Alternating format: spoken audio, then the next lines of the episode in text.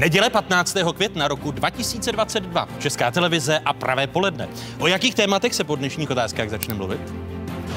Teď máme tady skoro 400 tisíc uprchlíků z Ukrajiny, kteří mnozí ani, tu, mnozí ani tu pomoc nepotřebovali. Uprchlíci v Česku. Komu vadí a kdo se na nich politicky přiživuje? Diskuze vicepremiéra ministra vnitra Víta Rakušana, předsedy poslanců SPD Radima Fialy a hejtmana Pardubického kraje Martina Netolického. Dezinformace jsou novou formou boje. Pátá kolona v pohotovosti. Šíří se dezinformace a lži, množí se kybernetické útoky. Kdo ještě pochybuje o tom, že už jsme dávno ve válce? Další téma první části otázek. Drahé energie. Je to konečně šance, jak donutit lidstvo šetřit a přemýšlet? Diskuze bývalého zmocněnce pro jadernou energetiku Jaroslava Míla a programového ředitele Svazu moderní energetiky Martina Sedláka. Vítejte a hezkou neděli vám všem divákům jedničky i zpravodajské 24. Vstupujete do jedinečného prostoru pro diskuzi.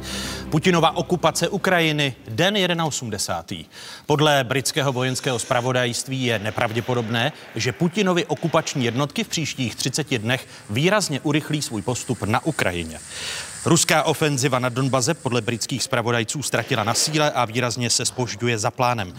Kromě toho Rusko dosud pravděpodobně přišlo o třetinu pozemních vojenských sil, které do ofenzivy zapojilo na konci února. V posledním měsíci se ruské armádě podařilo dosáhnout jen výrazných územních zisků a naopak se potýká s vysokou mírou opotřebování.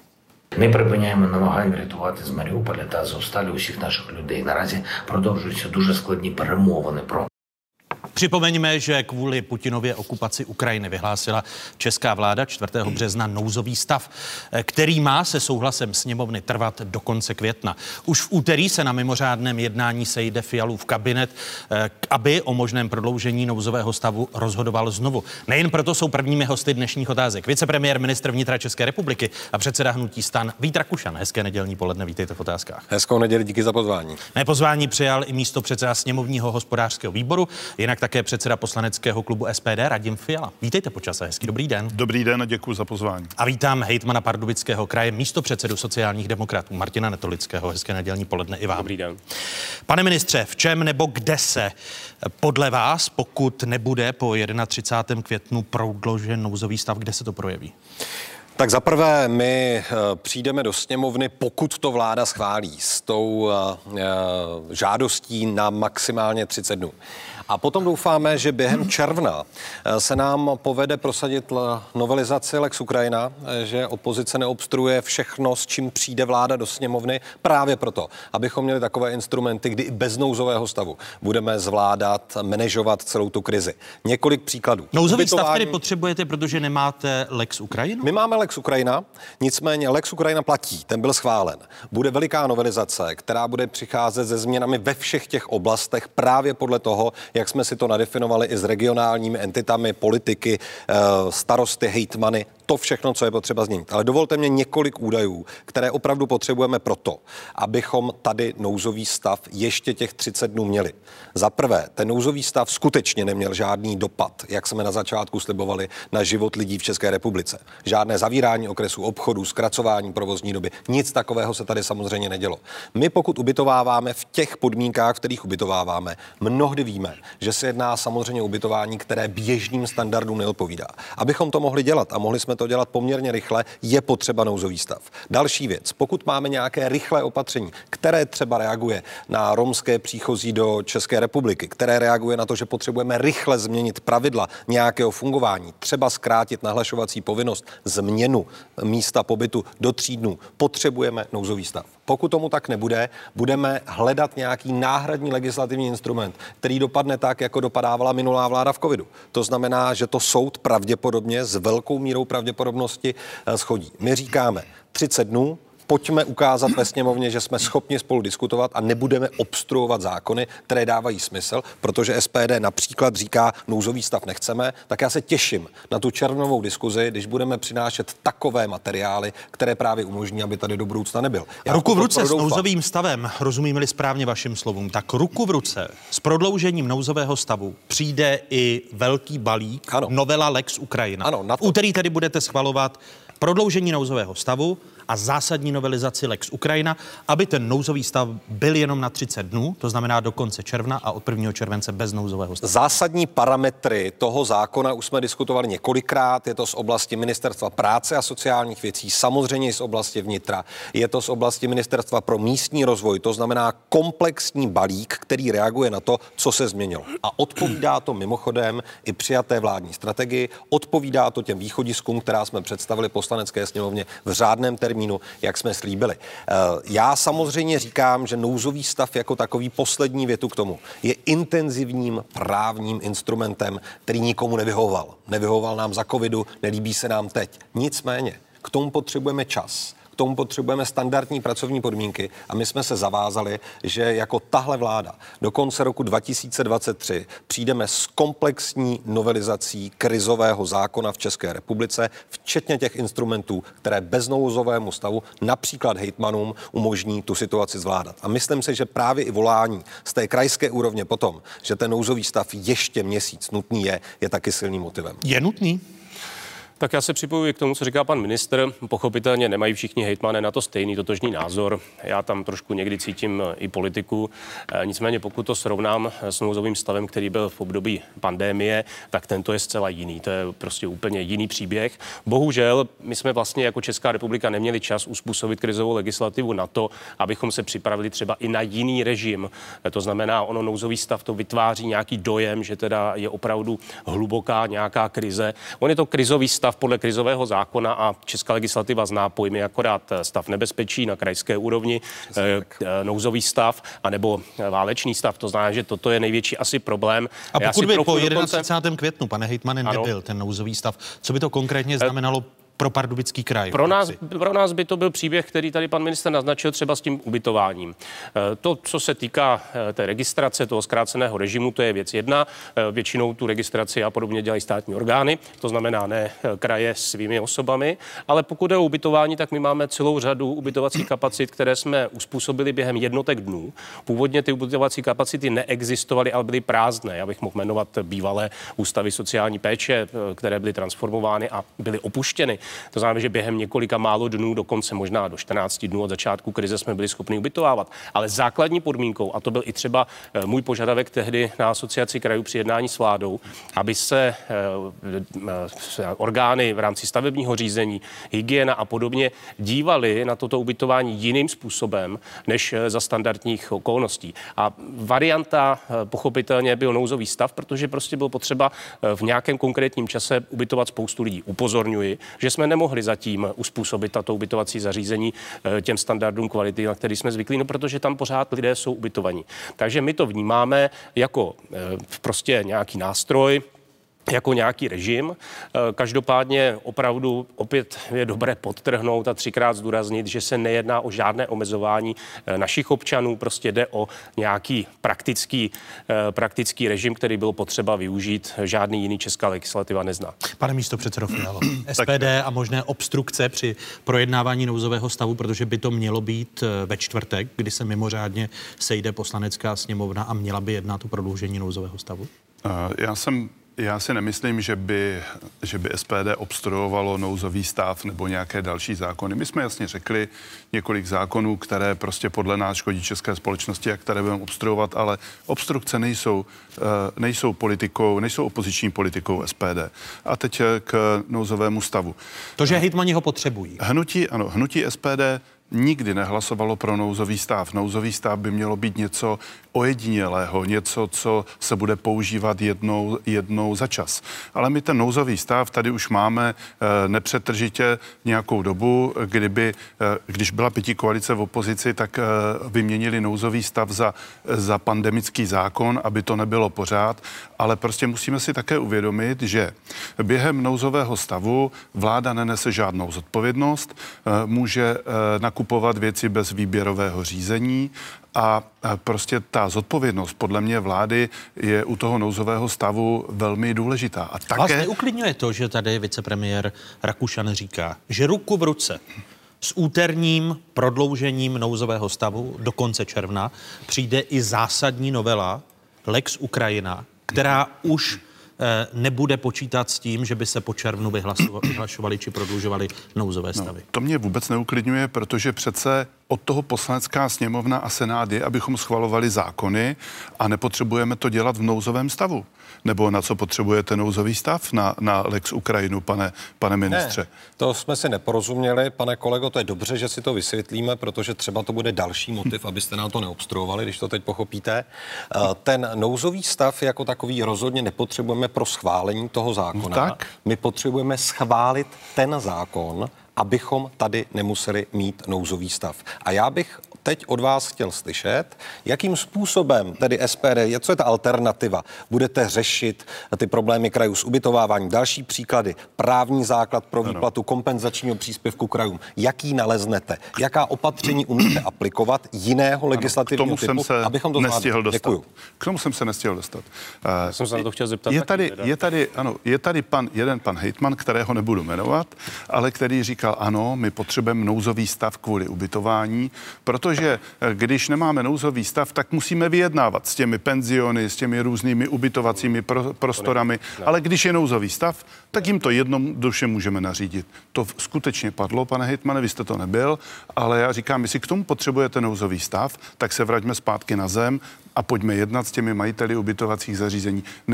nezjednodušujeme si to, protože jinak ten nouzový stav, pane ministře, budete potřebovat pořád na něco, protože pořád bude nějaká složitá situace. Skončí třeba uprchlická krize, bude energetická krize, potravinová krize, budete potřebovat další nouzové stavy. Co místo nouzového stavu, když se vás oba e, vaši spoludiskutující ptají, jak by to SPD řešila? Jak no bez nouzového stavu? Normálním způsobem. A co je normální způsob? No, Mě by třeba zajímalo, co byste nám poradil, když máme tady problém s těmi stavebními předpisy a hygienickými, a to neznamená, že jsou nějak dramaticky porušovány, ale jsou tady nějaké standardy, které, na které jsme si v minulosti zvykli při uh, budování ubytovacích kapacit. A když takhle teďka uspůsobíte de facto nouzové ubytování, nouzové stří, přístřeší, tak co řeknete eh, těm, uh, kteří mají samozřejmě rozhodovat o správní řízení, uh, pokud jde o požární, požární předpisy, nebo co řeknete hygienám, jakým způsobem? Nebo máme vystěhovat zase ta zařízení. Ono to není tak úplně jednoduché, ale já bych chtěl říct, eh, ta záležitost ohledně vyjednávání s ubytovateli, to samozřejmě u nás je to standardní. My si nedovolíme. No, ale já vám jenom říkám, kraji, co a padlo. jsme se dohodli s hasiči, jo. protože oni to mají primárně na starosti.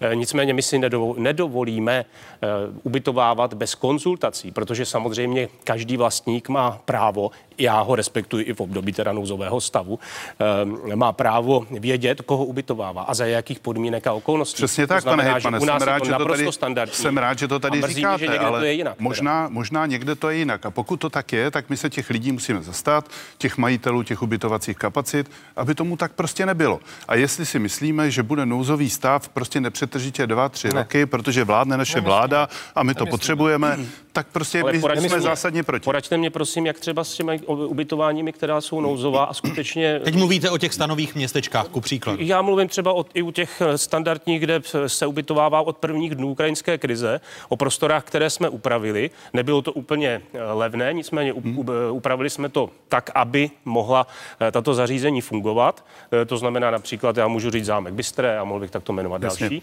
Takže jakým způsobem byste nám poradil? Když přijde ten Lex Ukrajina, který už měl dávno být, tak my, jsme, my, my vám pomůžeme ho schválit. Pokud nahradíme nouzový stav a pokud budeme, my, my jsme od, od jak živa říkali, SPD říká pořád, že je potřeba těm ukrajinským lidem pomáhat, protože ty jsou na tom nejhůř. To jsou ti skuteční proherci této války a válečného konfliktu na, na Ukrajině, ti obyčejní Ukrajinci. A těm je potřeba pomáhat. Ano. Takže my vám ten zákon, také jsme zvedli ruku pro to, také jsme zvedli ruku a pro to. mezi dobí? Uh, my, my... Pro miliardu korun, uh, pro lidi, kteří ubytovávají ukrajinské občany. Uh, prostě pomáháme uh, ve sněmovně, zvedáme ruku tam, kde to je.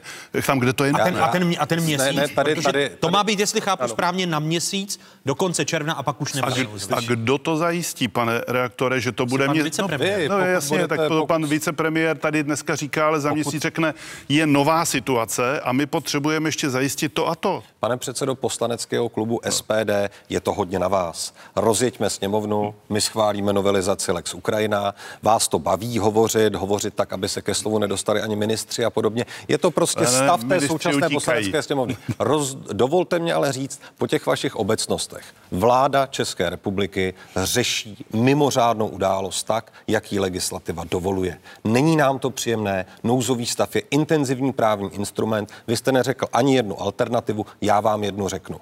Můžeme postupovat místo nouzového stavu podle krizového zákona a vyhlásit to, co se tady stalo, za takzvanou mimořádnou událost. Nicméně podle výkladů soudců je mimořádná událost míněna požárem, tornádem, to znamená nějakou krátkodobou událostí. My, pokud budeme vydávat krizová opatření, která budou stejně intenzivní jako v nouzovém stavu, ale na základě krizového zákona, na základě toho, že se jedná o mimořádnou událost, tak v té chvíli nám to soudy, možná na váš podnět, začnou schazovat. Pojďme se bavit o jednotlivých aspektech toho nouzového stavu.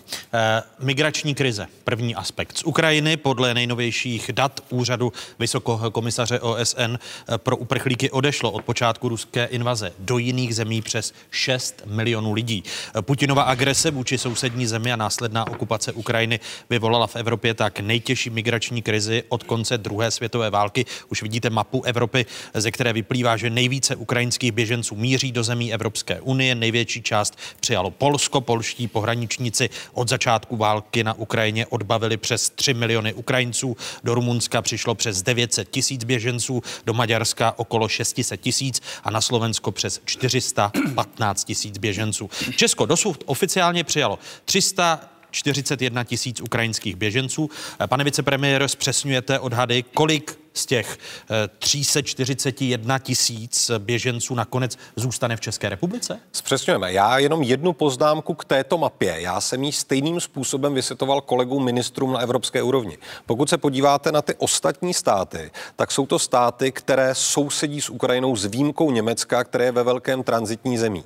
Pokud jsem se bavil s rumunskou velvyslankyní teď v pátek na našem setkání, tak u nich z těch 900 tisíc lidí, jestli správně vidím ten údaj, zůstalo v Rumunsku okolo 100 tisíc uprchlíků. U nás, když se podíváme, tak těch 342 tisíc, to je skutečně to razítko evidované cizineckou policií nebo odborem azylové a migrační politiky, tedy lidé, kteří reálně v České republice o tu dočasnou ochranu zažádali. To je jenom pro upřesnění těch údajů, které tady máme. Ani v Polsku není tento počet lidí, ale jsou to evidováni ti, kteří prošli přes hranici. U nás v téhle chvíli jsme propojili ten systém HUMPO s CISem, což je uh, systém, zjednodušeně řečeno cizinecké policie, kde my se snažíme teď verifikovat, jestli ti lidé na těch adresách a to místním šetřením skutečně žijí.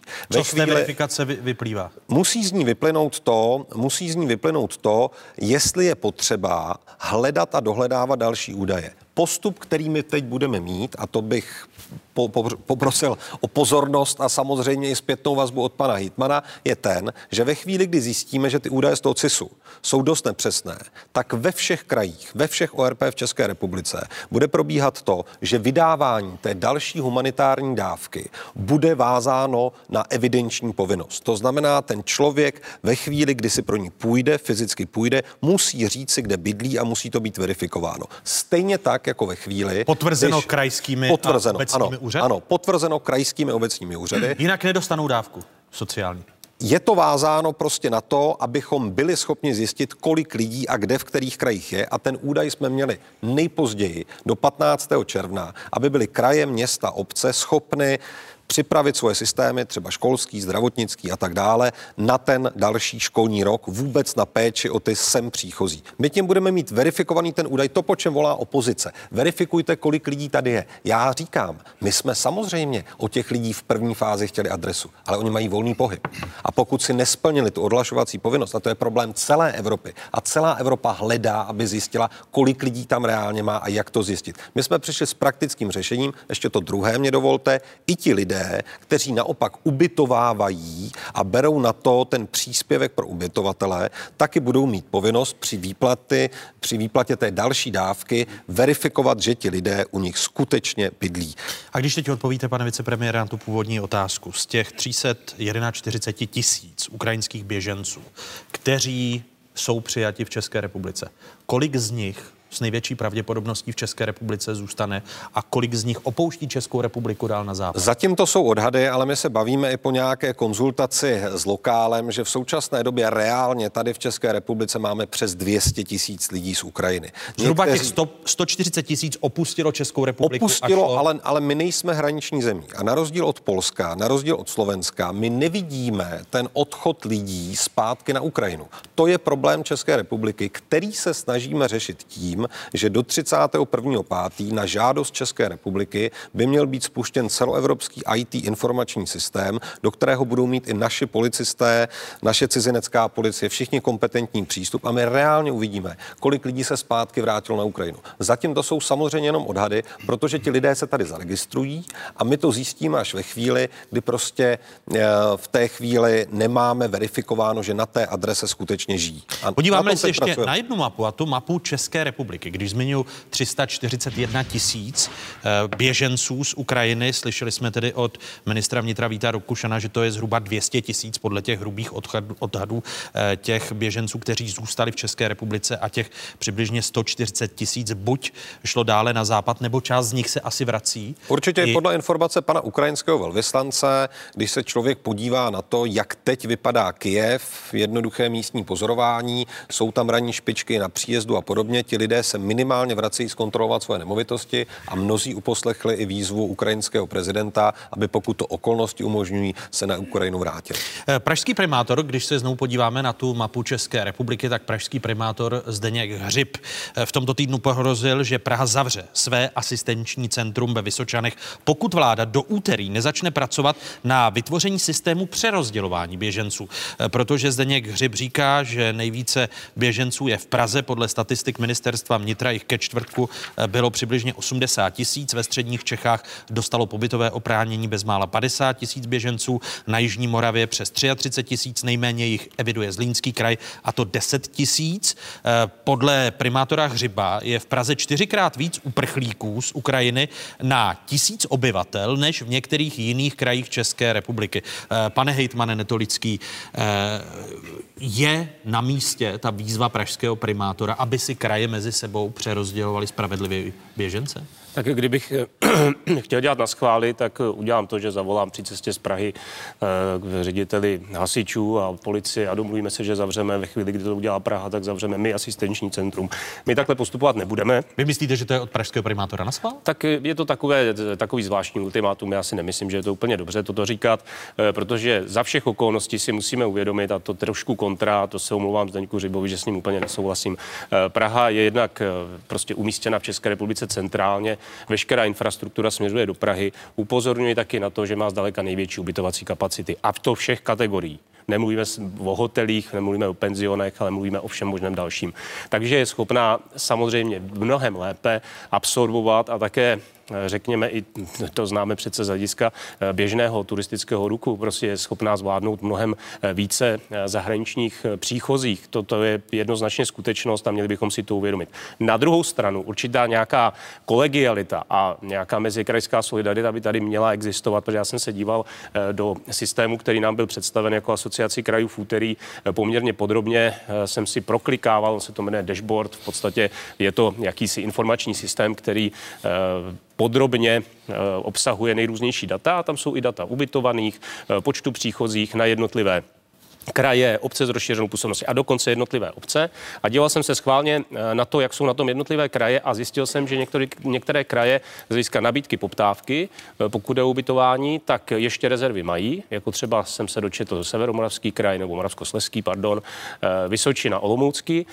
My jsme tak jako na hraně a v Praze už ta kapacita skutečně vysoká není. Takže eh, nemyslím si, že je to na ultimáta, ale na druhou stranu je to eh, na nějakou rozumnou debatu, eh, protože evidentně to rozprostření ubytování v celé České republice není rovnoměrné. Ale říkám znova, je to dáno do jisté míry i dopravní infrastrukturou, dostupností a tak dále. Protože když se podíváte dominantně třeba na ty obce, které jsou, nebo statutární města, města, která jsou prostě na hlavních tratích, tak je tam vidět, že ty kapacity prakticky nemají. A ty odlehlejší části republiky v tomto, v tomto mají prostě ještě určité. Pane vicepremiére, vy jste s Piráty v koalici jako starostové.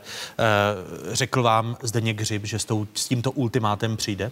Je, neřekl mě to dopředu, ale já jsem několikrát od té doby se Zdeňkem Hřibem mluvil. A vyhovíte a v souvislosti s přerozdělováním běžných? My mu vyhovíme v tom, že na úterní poradě z hejtmany, kam chodí samozřejmě i primátor hlavního města Prahy, protože je naroveň ostatním hejtmanům, eh, představíme systém pozitivních motivátorů pro lidi v rámci toho systému dashboard, aby vyhledávali jiné kraje v republice. Ale já vám uvedu příklad, kdy ono to fungovalo. Ono to není tak, že v té Praze zůstali všichni.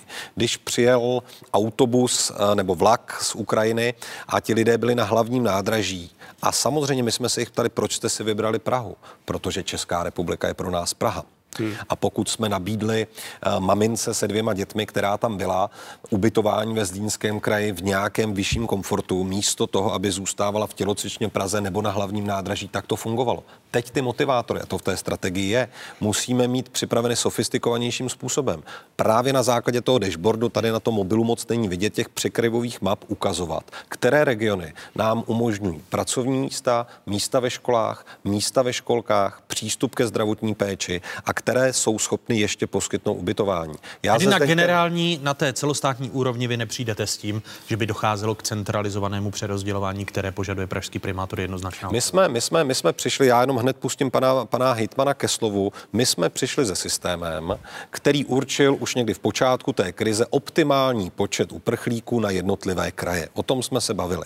To je samozřejmě nějaký sen, nějaký ideál, který nikdy nebude fungovat celá, protože Praha, Středočeský kraj, Jihomoravský kraj a další kraje budou vždycky zahlcenější než ty ostatní. My nemůžeme, ať si kdo chce říká, co chce, vzít autobus, třeba policii, a vzít lidi, kteří někde jsou. Mimochodem, pokud mají dočasnou ochranu, tak z principu evropské dočasné ochrany oni mají volný pohyb po té zemi, kde jsou. Vzít je do autobusu, a nepustit je ven a odvízt je do jiného kraje. Takhle to nefunguje. Návrh primátora systém, je tedy nesmyslný. No, já říkám, že nefunguje ta povinná relokace a pokud ji někdo říká, já se ptám, jak se to dělá. Stejně tak se potom budu ptát, k tomu se určitě dostaneme. Ptáte mě, vy jste ministr vnitra. Ano, já vám jenom řeknu, ne, no, protože máte návrhy, odveste ty lidi do Maďarska. Ano, no. tak odveste Ano, ty musíte to s nima dohodnout, ano, s tím Maďarskem. Ano, Oni tam jasně, patří, mají ano, maďarský jasně, pasy, to jsou dělal, jejich. Ano, to jsem no? dělal půl hodinu. A to jsou vaše, vašeho přítele Viktora Orbána. Ano, ano, pane, ano. Máte nadstandardní vztahy s panem a Orbán. Ano, to máme, ale to musíte domluvit vy, protože to, vy jste vláda. Pane vy jste zodpovědní předsedo, za to, že, to domlouvám, že je vrátíte. Romům, k těm Romům se určitě dostaneme. Teď, teď, teď, teď já vám jenom říkám, že nefunguje systém no, A proč se ale se obracíte naložíte, na mě? A proč se obracíte na mě, to je vaše věc. Protože o tom mluvíte, dejte ty lidi a odveste je a podobně. To jsou prostě představy, které jsou milné. A pokud pan primátor, pokud pan primátor Řip a teďka nějaká koalice, nekoalice, pan hejtman Netolický ví, že na té pracovní úrovni, ať už s hejtmany nebo s primátorem, absolutně nerozlišuju, kdo je z jaké strany, z jakého hnutí. My to řešíme věcně, prakticky a ta krize samozřejmě vyvolává mnoho pohledů na věc. A já doufám, že tím úterním jednáním docílíme schody i teď. Už to, už to tady bylo řečeno. Eh, maďarští Romové, kteří mají nejen maďarské občanství, ale i ukrajinské občanství. Jeden z problémů, eh, který se týká Pardubického kraje, týká se hlavního města Prahy a také Brna. Těch záběrů plného brněnského úřadu práce. Pojďme se na ty tři příklady podívat a rozebrat si, jak je tyto věci možné řešit. Zhruba 50 ukrajinských Romů, někteří z nich mají právě i maďarské občanství, v úterý dopoledne odvezli hasiči autobusem ze stanového městečka za Pardubicemi do krajského asistenčního centra. Běženců v provizorních podmínkách eh, pobývali tento týden, čekali, až úřady ověří, že mají opravdu ukrajinské občanství, jen ukrajinské občanství a nepřišli do České republiky kvůli sociálním dávkám, protože mají i maďarské občanství. Jako co se týče těch podmínek, tak nejsou důstojný. Už jen kvůli dětem, protože když se podíváte, tak jsou malí děti, že jo.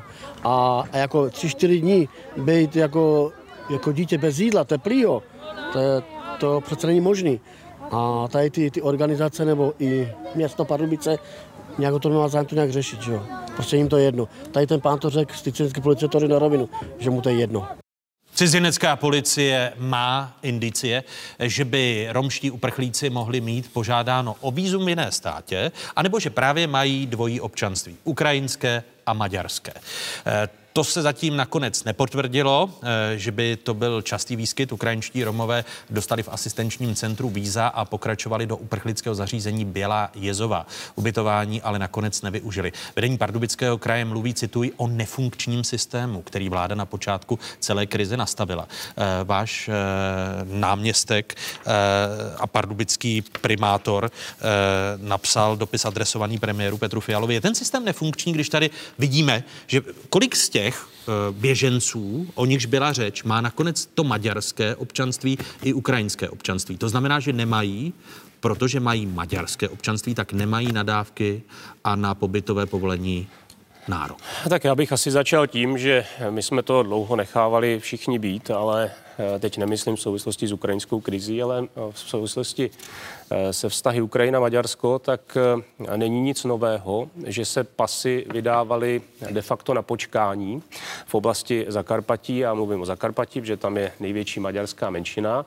A Maďarsko skutečně v rámci nějaké své takzvané velkomaďarské politiky se tomu říká, ale eh, pravděpodobně k tomu existuje jiný termín, rozdávalo skutečně pasy. A to já, je to milion Maďarů, kteří teď milion Maďarů, milion lidí, kteří v různých zemích, týká se to i Slovenska, mají to dvojí občanství. Maďarské a slovenské, eh, i když na Slovensku to dvojí občanství eh, na rozdíl od Ukrajiny eh, nemá být. Ale, Takže, ale jde o údajně, že vstupuje do vaší řeči, desetitisíce Romů ukrajinských, kteří mají dvojí občanství i to maďarské. To nelze vyloučit, naopak si myslím, že tomu tak je, protože jak jezdím do Zakarpatí už dlouhá léta, tak vím, že tento problém se tam řešil. Nejednalo se, prosím vás, o udělování občanství pouze Romům. Jo. To bylo samozřejmě eh, obecně občanům Ukrajiny, to znamená, že mají dvojí občanství. A já teď mám pochybnosti, ale teď se omlouvám, je to teda můj subjektivní názor, že maďarská strana se k tomu hlásí. Nevím, nakolik existují propojené systémy a jestli toto je možné vůbec potvrdit či vyvrátit, ale domnívám se, že eh, se maďarská strana k tomuto problému neúplně vždy eh, staví čelem. Eh, to, co se dělo v tom minulém týdnu, podívejte, já se nedomnívám, že to je na nějaké zase dopisy někomu, to, že tady ten problém je, tak je dobré si ho pojmenovat. No, Nastavila vláda nefunkční systém, pane hejtmane? Z hlediska tohoto? Ano. Ehm, podívejte, tady je obrovský problém, když, se, když si tady povídáme prostě o tom, jakým způsobem koho ubytovávat a chceme s těmi ubytovateli vést diskuzi, tak samozřejmě ubytovatel se nás zeptá, koho eh, chcete ubytovat. No a samozřejmě chce mít ubytovány osoby, které eh, jsou, řekněme, v nějakém standardním módu, to znamená, jsou to funkční rodiny a tak dále, matky s dětmi, tak jak to bylo z počátku té krize. Všimněte si, že ten problém se nám neobjevuje od počátku zcela, ale až de facto po dvou až třech měsících.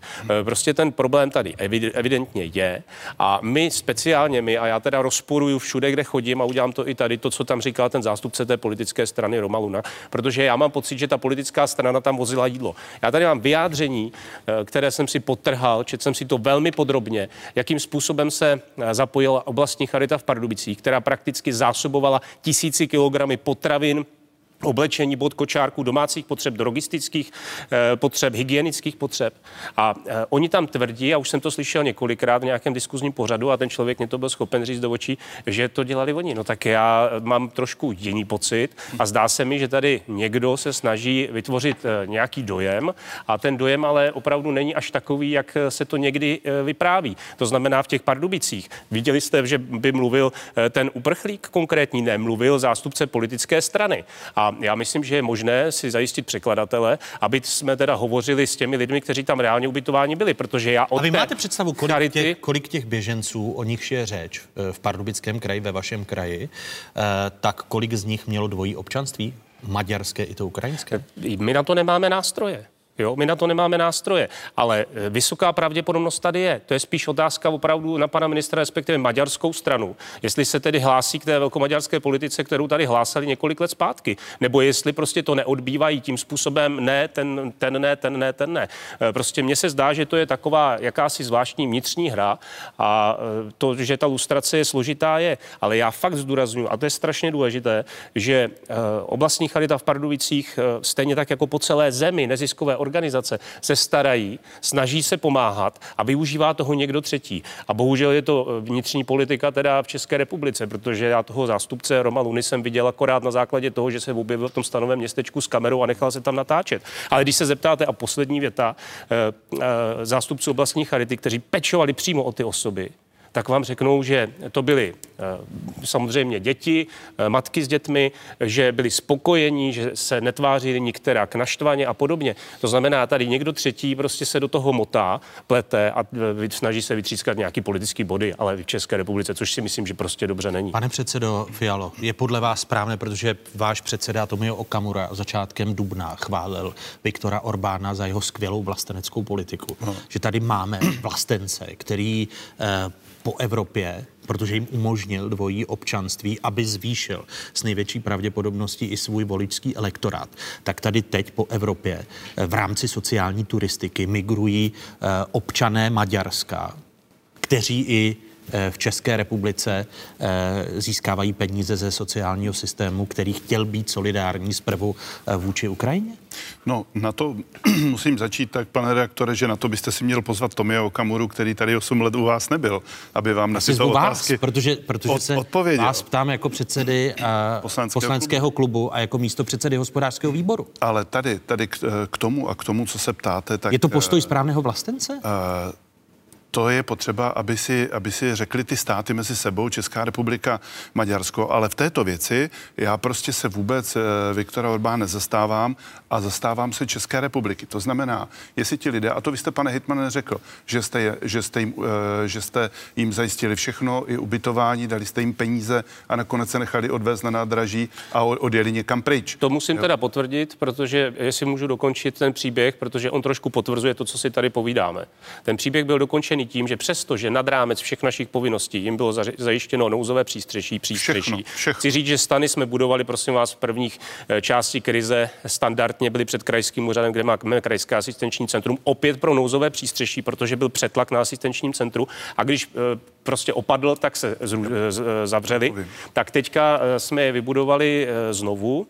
Nicméně proběhl ten proces lustrace v rámci registrace, státy se vyjádřili, byla vyplacena dávka, respektive bylo nabídnuto ubytování, část šla na nádraží rovnou a nikdo je neviděl a druhá část jela do Vyšných vhod na Ostravsku, řekla, že eh, jim to nevyhovuje, šli na nádraží v Ostravě a odjeli. To, znamená, to je tento případ. A ze včerejška mám případ obdobný, protože se ví evidentně, informace tečou, že se mění od pondělí e, systém, to znamená, že už to nebude tak jednoduché z hlediska poskytování těch dávek.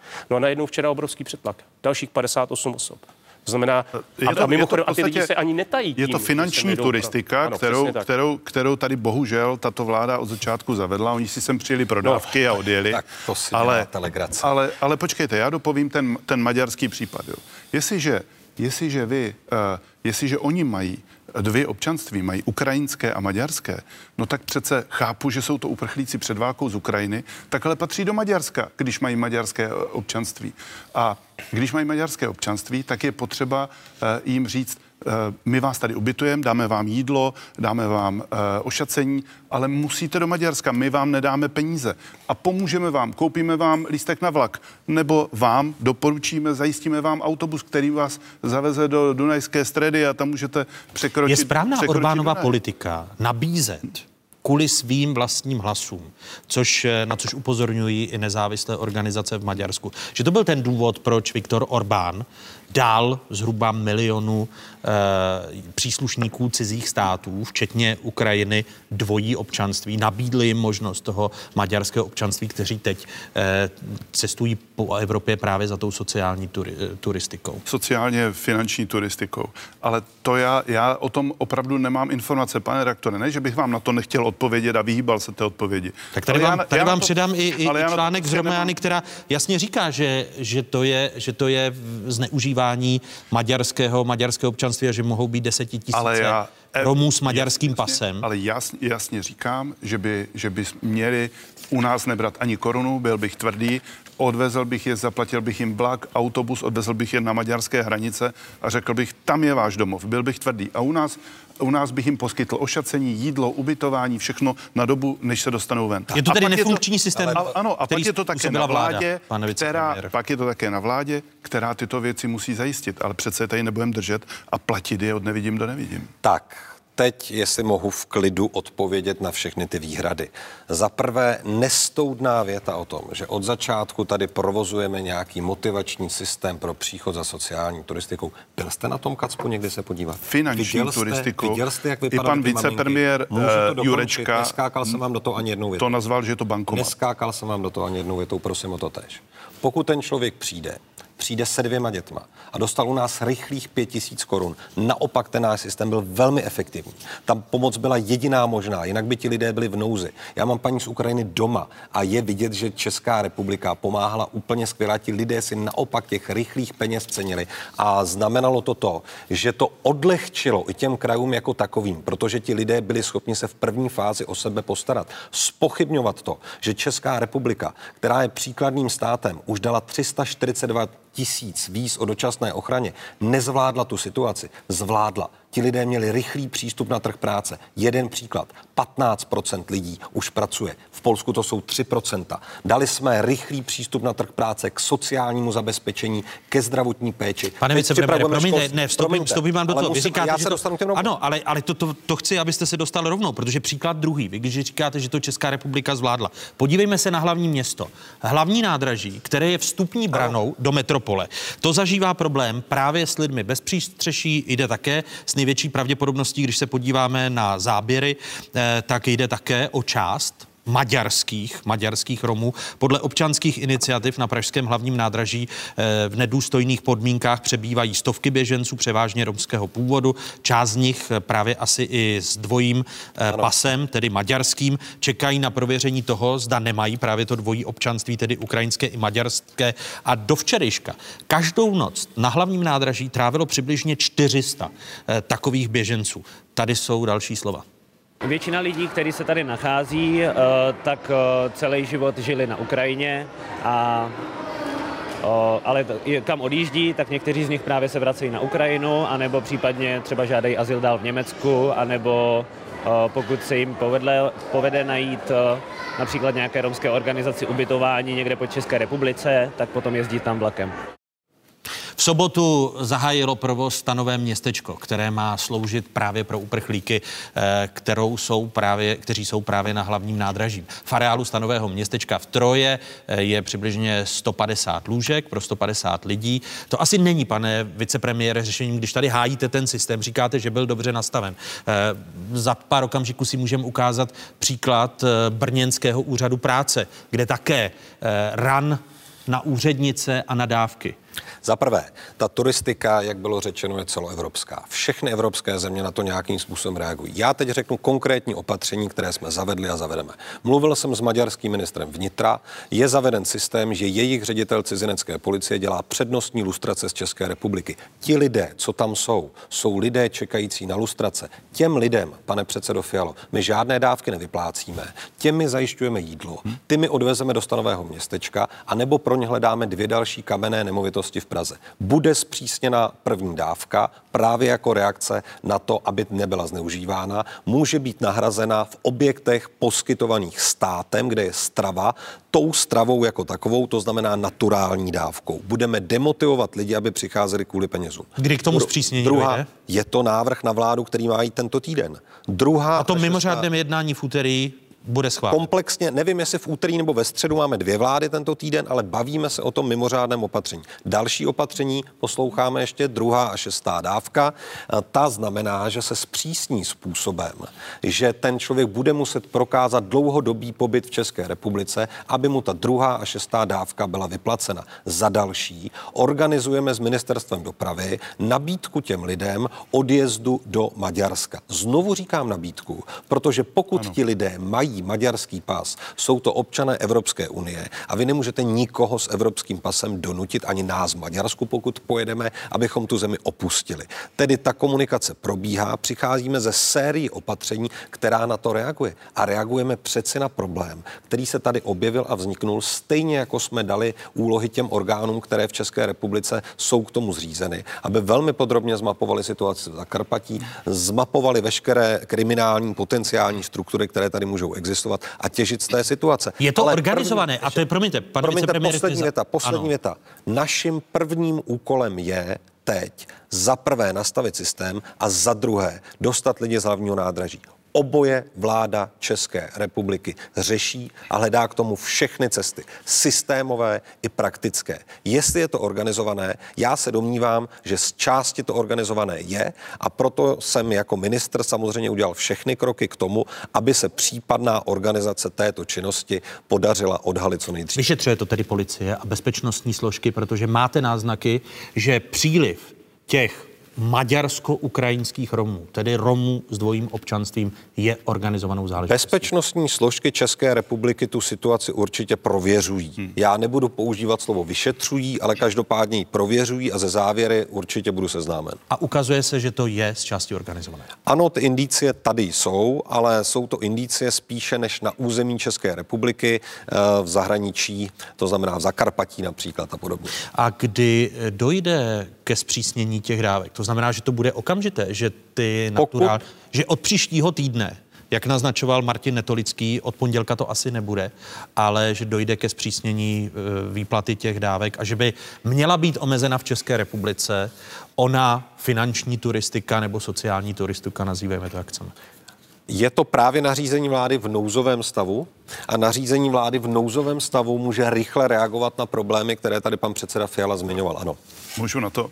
Eh, no vidíte, pane ministře, teď bych vás skoro poplácal po zádech, protože všechny ty otázky, které jsem vám položil, tak vy jste na ně pozitivně odpověděla a všechny ty věci, o kterých jsme se báli, eh, to znamená, říkali jsme, demotivujme je, aby sem nejezdili za tou turistikou, jedným s Maďarskem, nabídněme jim autobus. Ano tak jsme se na tom všecko domluvili a zjistili jsme, že, že to tak je. Vy tady budete hlasovat pro nouzový stav?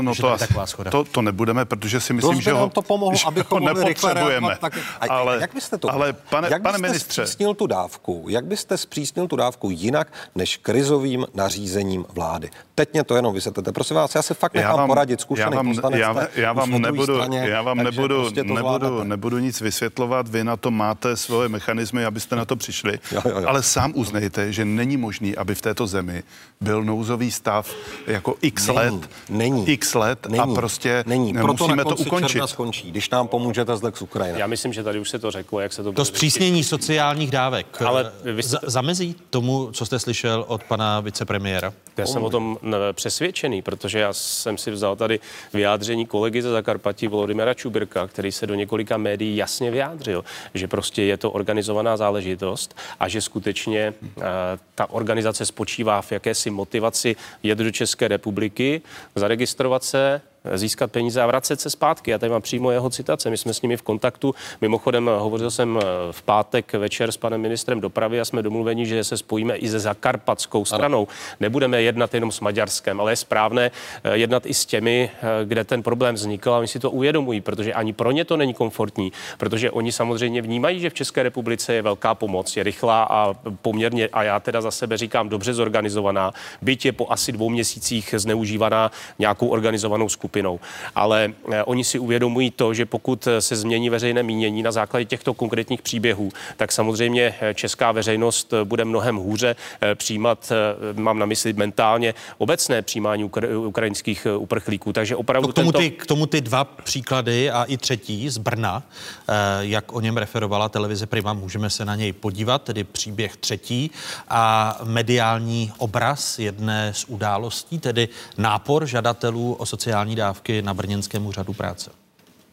Dlouhé fronty před brněnským úřadem práce. Uprchlíci z Ukrajiny v nich dnes čekali kvůli humanitární dávce 5 tisíc korun na pokrytí základních potřeb. Mezi nimi se nacházela i část romských migrantů z Ukrajiny. Na místě natáčel náš štáb. Pomalu, pomalu, pomalu.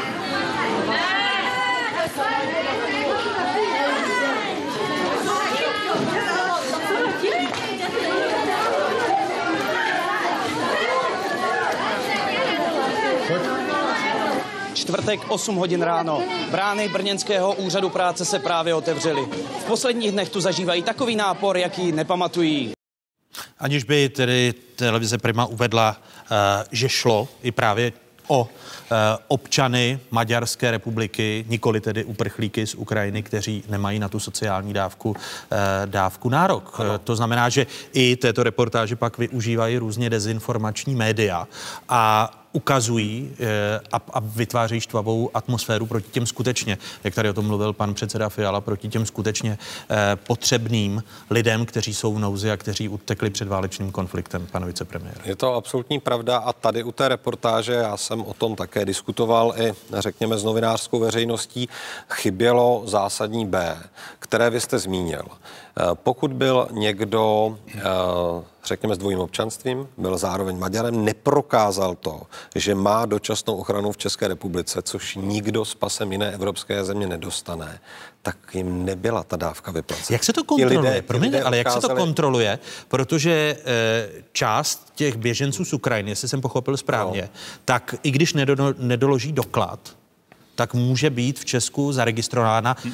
a ti maďarští Romové, podle našich informací, eh, zatajují to, že mají maďarský pách, hm. pas a ta spolupráce s ano. Maďarskem eh, podle mých zdrojů z policie je vlastně velmi komplikovaná a to dotazování se poměrně vázne z maďarské strany. Já se teď vyjadřuju, abychom pochopili to, proč máme lidi na nádražích a proč máme stanové městečko, které není trvalým ubytováním právě proto, že prověřujeme, zda ti lidé nemají dva pasy. Prověřuje se to bohužel při absenci jednotného informačního evropského systému jenom tak, že se dělají jednotlivé lustrace, které se posílají maďarské straně. Moje jednání s panem maďarským ministrem bylo právě o tom, aby byla na české straně styčná osoba, nominoval jsem přímo policejního prezidenta Modráška a styčná osoba na maďarské straně, který, kteří si budou verifikovat průběh těch lustrací, budou se ho snažit zkrátit a zároveň si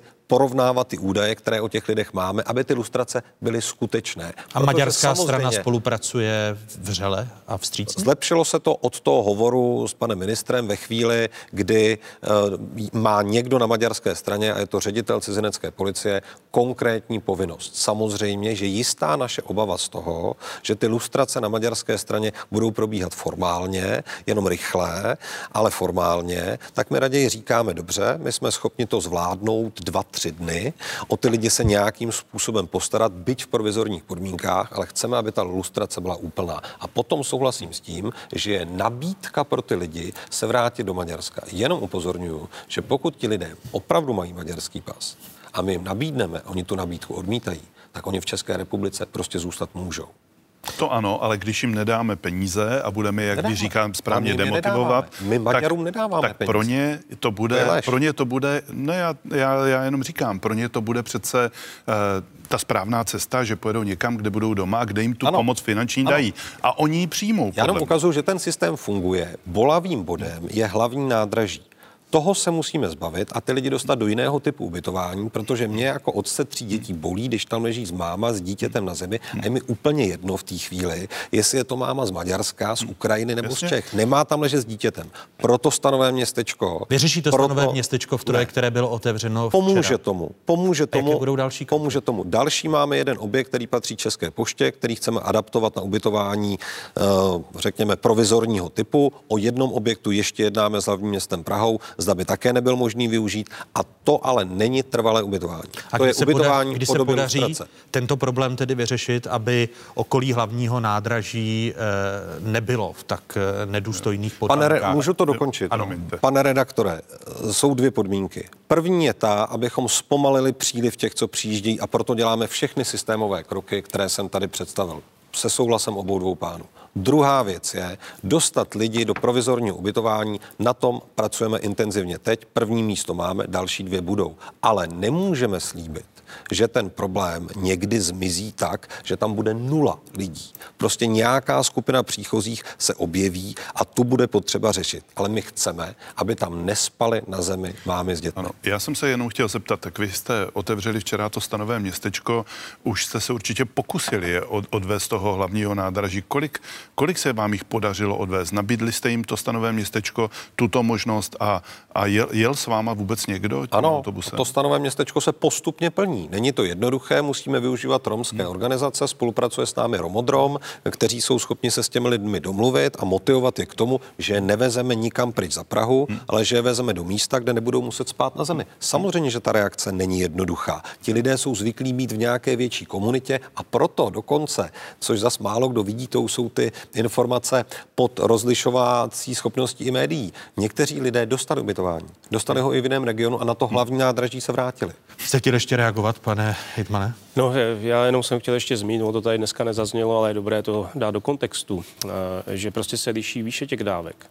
A to, to cestování je dáno především tím, já bych třeba uvítal nějaké širší jednání eh, středoevropských států nebo na platformě Evropské unie, eh, které by taky sjednotilo výši, protože pokud v tom Maďarsku samotném je 75 euro, což je v pře, pře, převodu 1900 asi korun, jestli se nepletu, a v našem případě je to 5000, no tak eh, sám vidíte, že prostě se logicky nabízí skupinám, které to organizují, že prostě pošlou do České republiky. Čili to je jedna věc. A druhá věc, která zazněla na asociaci krajů a řešení by mohla být také na místo pěti tisíc korun eh, v hotovosti prostě naturální dávka ve formě poukázek. A to už jsou varianty, které mohou to sociální cestování omezit. Na druhou stranu eh, nic neudělají eh, ve vztahu k těm uprchlíkům, kteří tady poctivě chtějí i pracovat, protože prostě využijí té poukázky pro svůj život v České republice. To znamená, že je to i možná o formě té pomoci a tady to je podstatné. To znamená, na jedné straně její výše a na druhé straně případně nějaká naturální varianta. Chtěl se pan kolega, jo. tak jestli mm, pan... Ano, odpovíte? Odpovím. To jsou právě ta série řešení, o kterých uvažujeme. První kolo bude právě to, které jsem zmínil, nahradit jídlem, nahradit ubytováním, pokud my jako stát nebo kraje těm lidem ubytování poskytujeme. To je první věc. Druhá věc, na evropské úrovni sjednotit. My zmiňujeme tu střední Evropu, pokud jdeme na západ od nás, tak je ta dávka zase Ještě vyšší. vyšší, no. Takže tady je jenom potřeba si uvědomit, že nejsme někde na špici Jasně, evropské. Ale určitě máte pravdu, že sjednotit informační systémy, sjednotit způsob vyplácení dávek a sjednotit i způsob udělování institutu dočasné ochrany na evropské úrovni je absolutní prioritou. Proto zítra jedu jednat do Bruselu, to pan předseda neslyší rád určitě, s paní eurokomisařkou Johansson, která je zodpovědná za oblast vnitra a budu jí žádat ze sérií opatření za Českou republiku, i těch, které vy zmiňujete, aby byly dány na plán příští rady ministrů Evropské unie. A je, je zjevné, že Evropská unie bude v tomto efektivnější, protože zmíníme to ve druhé hodině otázek v souvislosti s inflací a zdražováním potravin hmm. a s těmi nepříznivými okolnostmi, které se týkají výpadku dodávek obilnin z Ruska a z Ukrajiny i po letošní, letošní úrodě. Stejně tak se suchem a vysokými teplotami v Pákistánu a v Indii, kdy sama Indie bude potřebovat desetinu produkce a a vlastní spotřeby obilnin. A zažili jsme migrační krizi v roce 2015, která částečně byla způsobena i výrazným zdražením chleba a potravin eh, v Africe. Eh, Je si Evropa vědoma toho, že na podzim může být ještě hůř? Je a samozřejmě potřeba vidět ty věci v širším kontextu i v celé té evropské debatě. Proto my jako Česká republika, když začínáme předsednictví, tak první akce, která se za můj rezort bude konat v Praze, myslím, že se bude konat 11. července, pokud se nepletu, a tam bude právě tématem jakási predikce vývoje uh, pro těch příštích několika měsíců. Jakási úvodní, vstupní informace České republiky o našich prioritách a samozřejmě i detekce potenciálních rizik. A to, že může dojít ke hladomoru v různých částech světa, to, že mohou se vzedmout další vlny e, zájmu o Evropu, to je samozřejmě možné. A je Bude potřeba... na to Evropa systémově, pane vicepremiére, chceme i to. díky českému předsednictví ano. připravena? My to chceme. My chceme, a já tomu často říkám, předsednictví bez ideologie, předsednictví předsednictví bez velkých slov, která často slyšíme, a předsednictví praktických výsledků pro lidi žijící v Evropské unii. Prostě pokud se ten projekt Evropské unie, kterému já věřím, a to je každého náš subjektivní hmm. názor, jestli se má osvědčit i do budoucnosti, musí ukázat, že je schopen krize tohohle rozsahu řídit i centrálně. To je velký tlak, který z České republiky půjde a je to velká ambice českého předsednictví. Pane předsedo. Já na to musím reagovat, protože vzpomeňme si na nedávnou pandemickou krizi, Eh, pořád jsme hledali nějaké společné evropské řešení, žádné nepřišlo. Eh, konec konců nám ještě některé státy blokovaly roušky na hranicích. Byl to problém a já prostě nečekám, že nějaké společné evropské řešení i v otázce uprchlické krize na Ukrajině bude. Dovolte mi, pane rektor, ještě se vrátit eh, k tomu, co říkal pan Hitman Netolický. Já s ním stoprocentně souhlasím, že bychom měli nahradit ty, ty věci poukázkami, že to je prostě daleko, daleko lepší systém, proto jsem také říkal, že ta Česká republika úplně nebyla mm, připravená na, na tu krizi v otázce výše té, té, té, té věci, ale vy jste se ani nepodívali. Polsko, Maďarsko, Slovensko, všichni dávali do dvou tisíc korun těm běžencům, vy jste dávali pět tisíc korun a tím jste vlastně pozitivně motivovali ty lidi, aby chodili do České republiky. Už nikdo na nic neodpoví, protože se rozloučíme s diváky jedničky, kteří se těší na svoji pohádku a diváci 24 se těší na pokračování. Pokračování diskuze otázek s vicepremiérem, ministrem vnitra Vítem Rakušanem, místo místo předsedou SPD Radimem Fajlou a pardubickým hejtmanem Martinem Netolickým. Přepněte si na 24, kde otázky pokračují po stručných zprávách. Řeč bude o inflaci, rostoucích cenách potravin a také o novém guvernérovi centrální banky. Zmíníme se také o energetické nezávislosti, rostoucích cenách energií. Téma další části otázek v diskuzi s bývalým vládním zmocněncem pro jádro Jaroslavem Mílem a eh, předsedou Asociace pro energetickou soběstačnost Martinem Sedlákem. Pokračujeme po stručných zprávách navrhnu na prvním zasedání, které povedu v létě, stabilitu úrokových sazeb. Holubičí guvernér a pát koruny. Co pro Česko znamená nový člověk v čele centrální banky? V pokračování diskuze Víta Rakušana, Radima Fialy a Martina Netolického. My ty zdroje budeme podporovat, ale budeme je podporovat investičními dotacemi. Čisté energie. Které to jsou? A jak je rychle a levně získat? Hosty diskuze bývalý vládní zmocněnec pro jadernou energetiku Jaroslav Míl a programový ředitel Svazu moderní energetiky Martin Sedlák.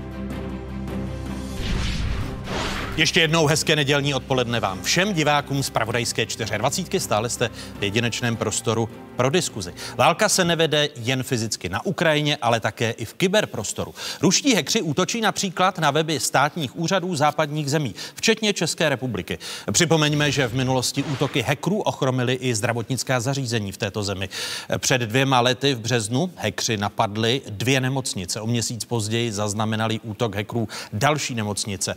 Povodí Vltavy či letiště Praha.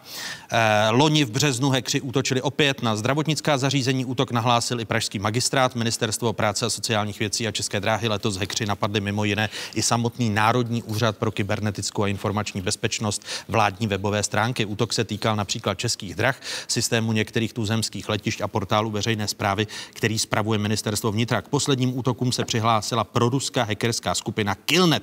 Podle Důkybu šlo celkem o útok na 13 webů.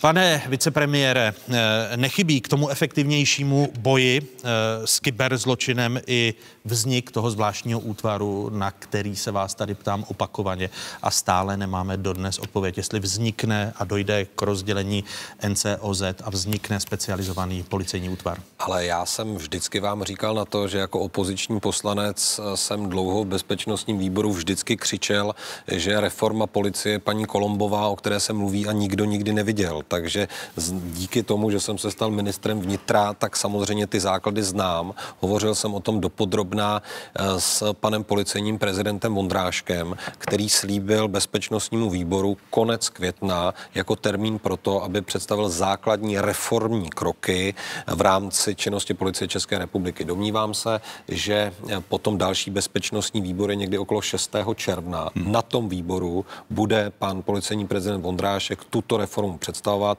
a hned poté bude následovat tisková konference, kdy on závěry uh, sdělí médiím. Obecně, vy počítat, obecně, vy počítáte obec... s tím, že tedy by vstoupila ta policejní reforma a vznik toho zvláštního útvaru pro terorismus, kybernetickou bezpečnost, eh, který požadují i státní zástupci, tak počítáte, že vznikne ke kdy? K jakému datu? Já znovu říkám, já teďka nechci přesně prozrazovat tu organizační strukturu, ale mohu snad dopředu prozradit, že v rámci uh, této reformy každopádně kyberprostor a ochrana kyberprostoru, boj s kybernetickou kriminalitou je výrazně posílen. A chtěli bychom, aby taková struktura byla vytvořena pokud možno už v průběhu roku 2022. Nejzaším termínem, o kterém diskutujeme, je začátek příštího roku. Tedy první leden. Je to dobře, že se rozdělí eh, NCOZ a vznikne specializovaný útvar pro potírání kyberzločinu a terorismu, pane předsedo? Já jsem přesvědčen, že to je opravdu velká hrozba, která,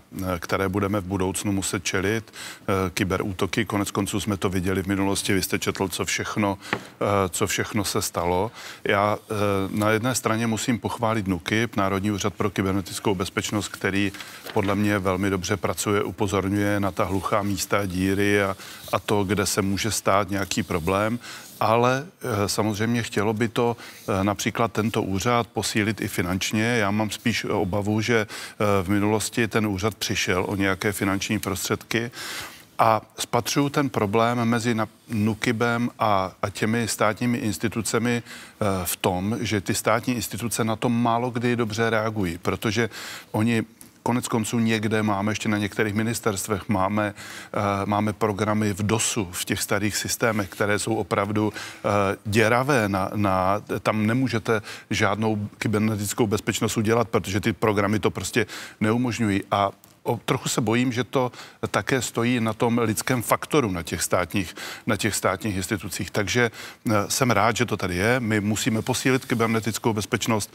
i finančně. Úřad pro kybernetickou bezpečnost i jestli vznikne nové oddělení policie, budu jenom rád. Uh, vy jste chtěl reagovat, pane? No já jsem se usmál, protože ten úřad znám, to je finanční úřad. Měl jsem totiž tu čest, když jsem teďka dával podklady do dozorčí rady, tak jsem uh, měl za úkol oběhnout všechny naše úřady týkající se bezdlužnosti ve vztahu ke státu, celní úřad, eh, finanční úřad, eh, pojišťovnu a Českou zprávu sociálního zabezpečení a byl jsem zděšen, v jakém stavu je programové vybavení a pokud finanční úřad, a to říkám tady naprosto, naprosto zodpovědně, pracuje na základě eh, období, kdy my jsme používali M602, T602, to znamená počátek a polovina 90. let, tak vám teda můžu říct, že z hlediska kyberbezpečnosti to pravda asi nebude nejlepší vybavení. Proto je dobré, že tady vláda ve svém programovém prohlášení a vůbec má obecně za cíl eh, tyto věci řešit řešit, protože nejenom, že by toto nemělo být, ale my bychom neměli takovým způsobem ty úřady oběhávat, protože ten stát přece od nás všechny informace má. Ale co já jsem chtěl dodat je,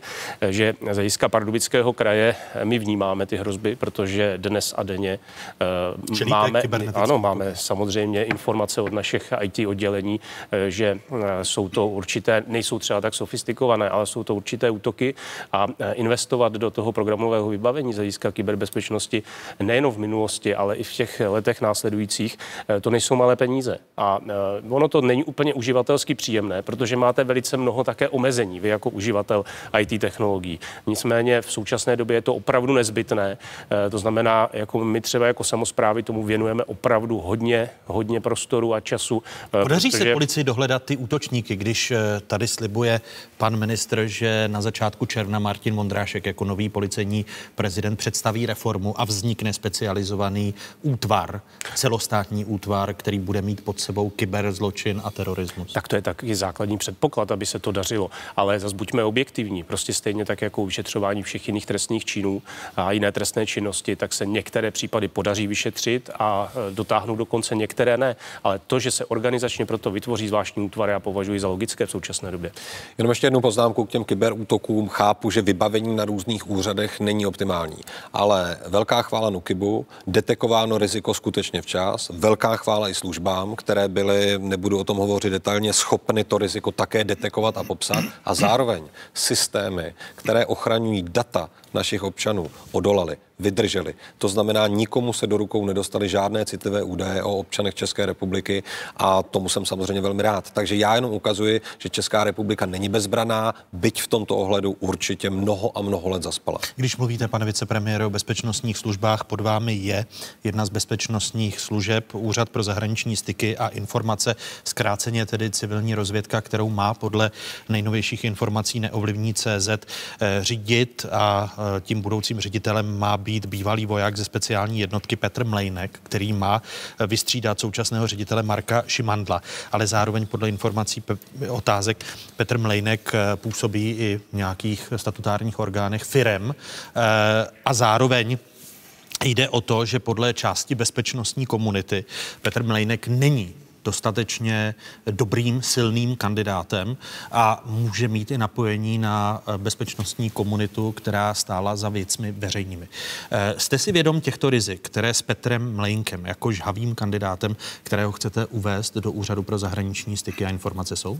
Za prvé, pane redaktore, já určitě tady teď a na tomto místě nebudu oznamovat eh, zásadní změny v úřadech, které patří pod ministerstvo vnitra.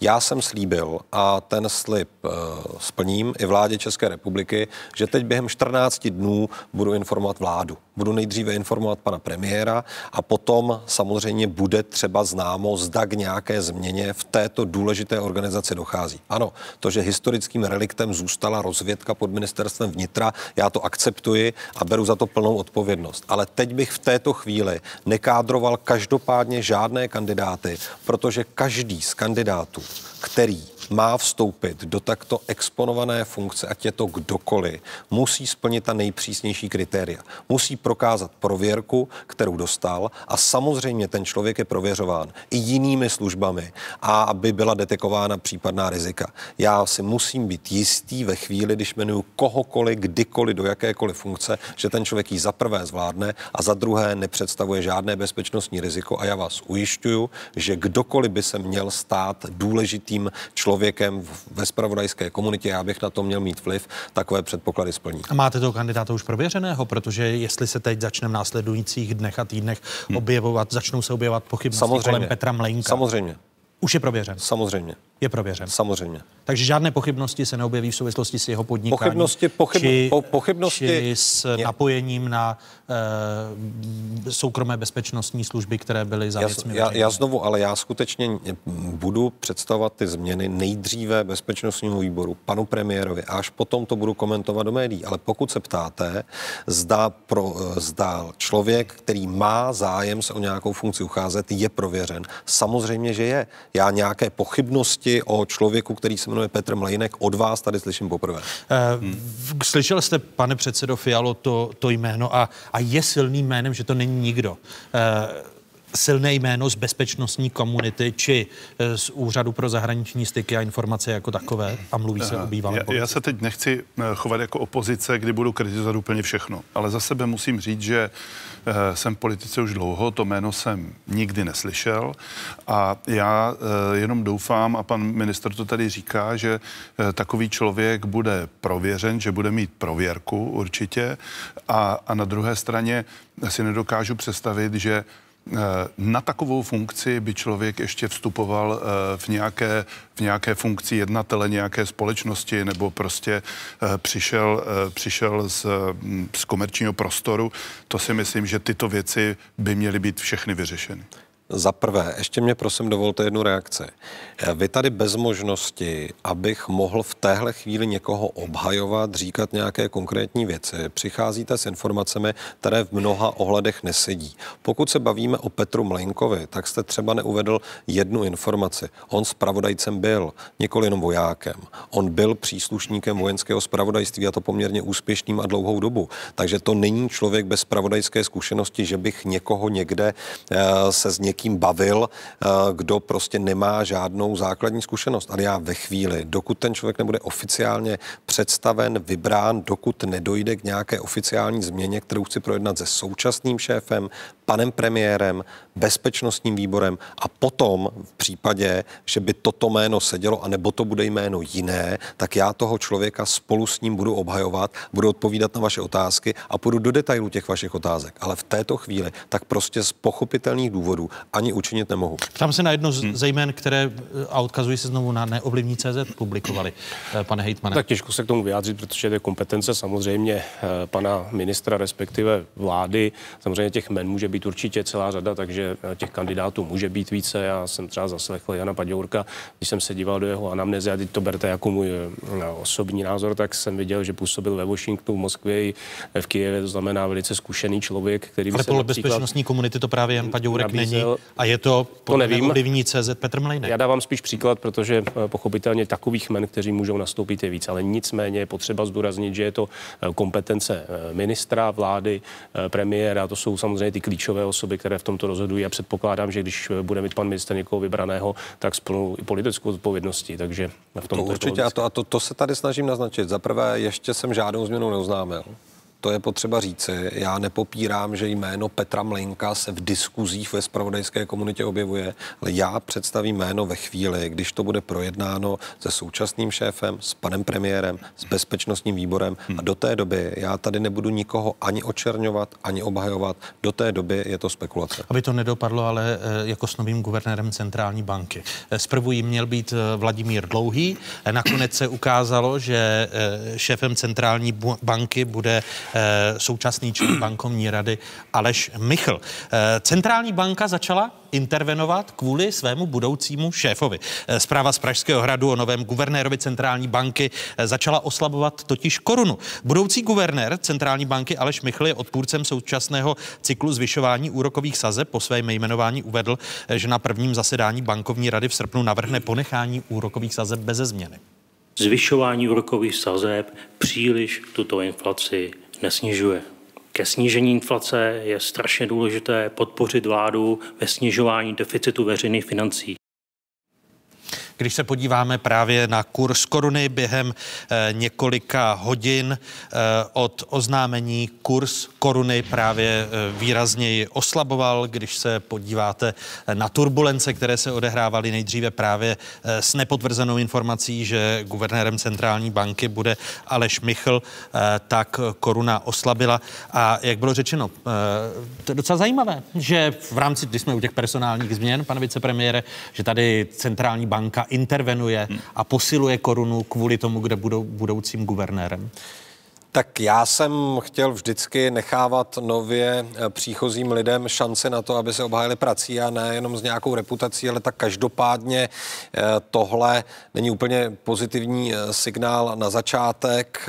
Ve chvíli, kdy banka musí nějak reagovat na to, že ji někdo povede, tak ty finanční trhy určitě vycházejí z nějakých predikcí toho, jakým způsobem ten člověk bude pracovat. Já si jenom troufám vyslovit za vládu České republiky naději, že z Českou národní bankou, samozřejmě v mezích zákona, bude mít vláda dobrou spolupráci a že tady nebudou místa, kde každé z nich bude razit jinou politiku, například v boji proti inflaci, protože potom to samozřejmě nebude mít nikdy eh, úplně dobré výsledky. Ne, nehrozí to, když se podíváme na inflaci, protože tady ta koordinace a vzájemné sladění je nutné. Eh, inflace zažívá nejrekordnější čísla od eh, prosince roku 1993 2,3, protože meziroční míra inflace, jak se podíváme na graf, v dubnu stoupla na 14,2 desetiny procenta z březnových 12,7 desetin procenta a je to právě nejvyšší úroveň od roku 1993.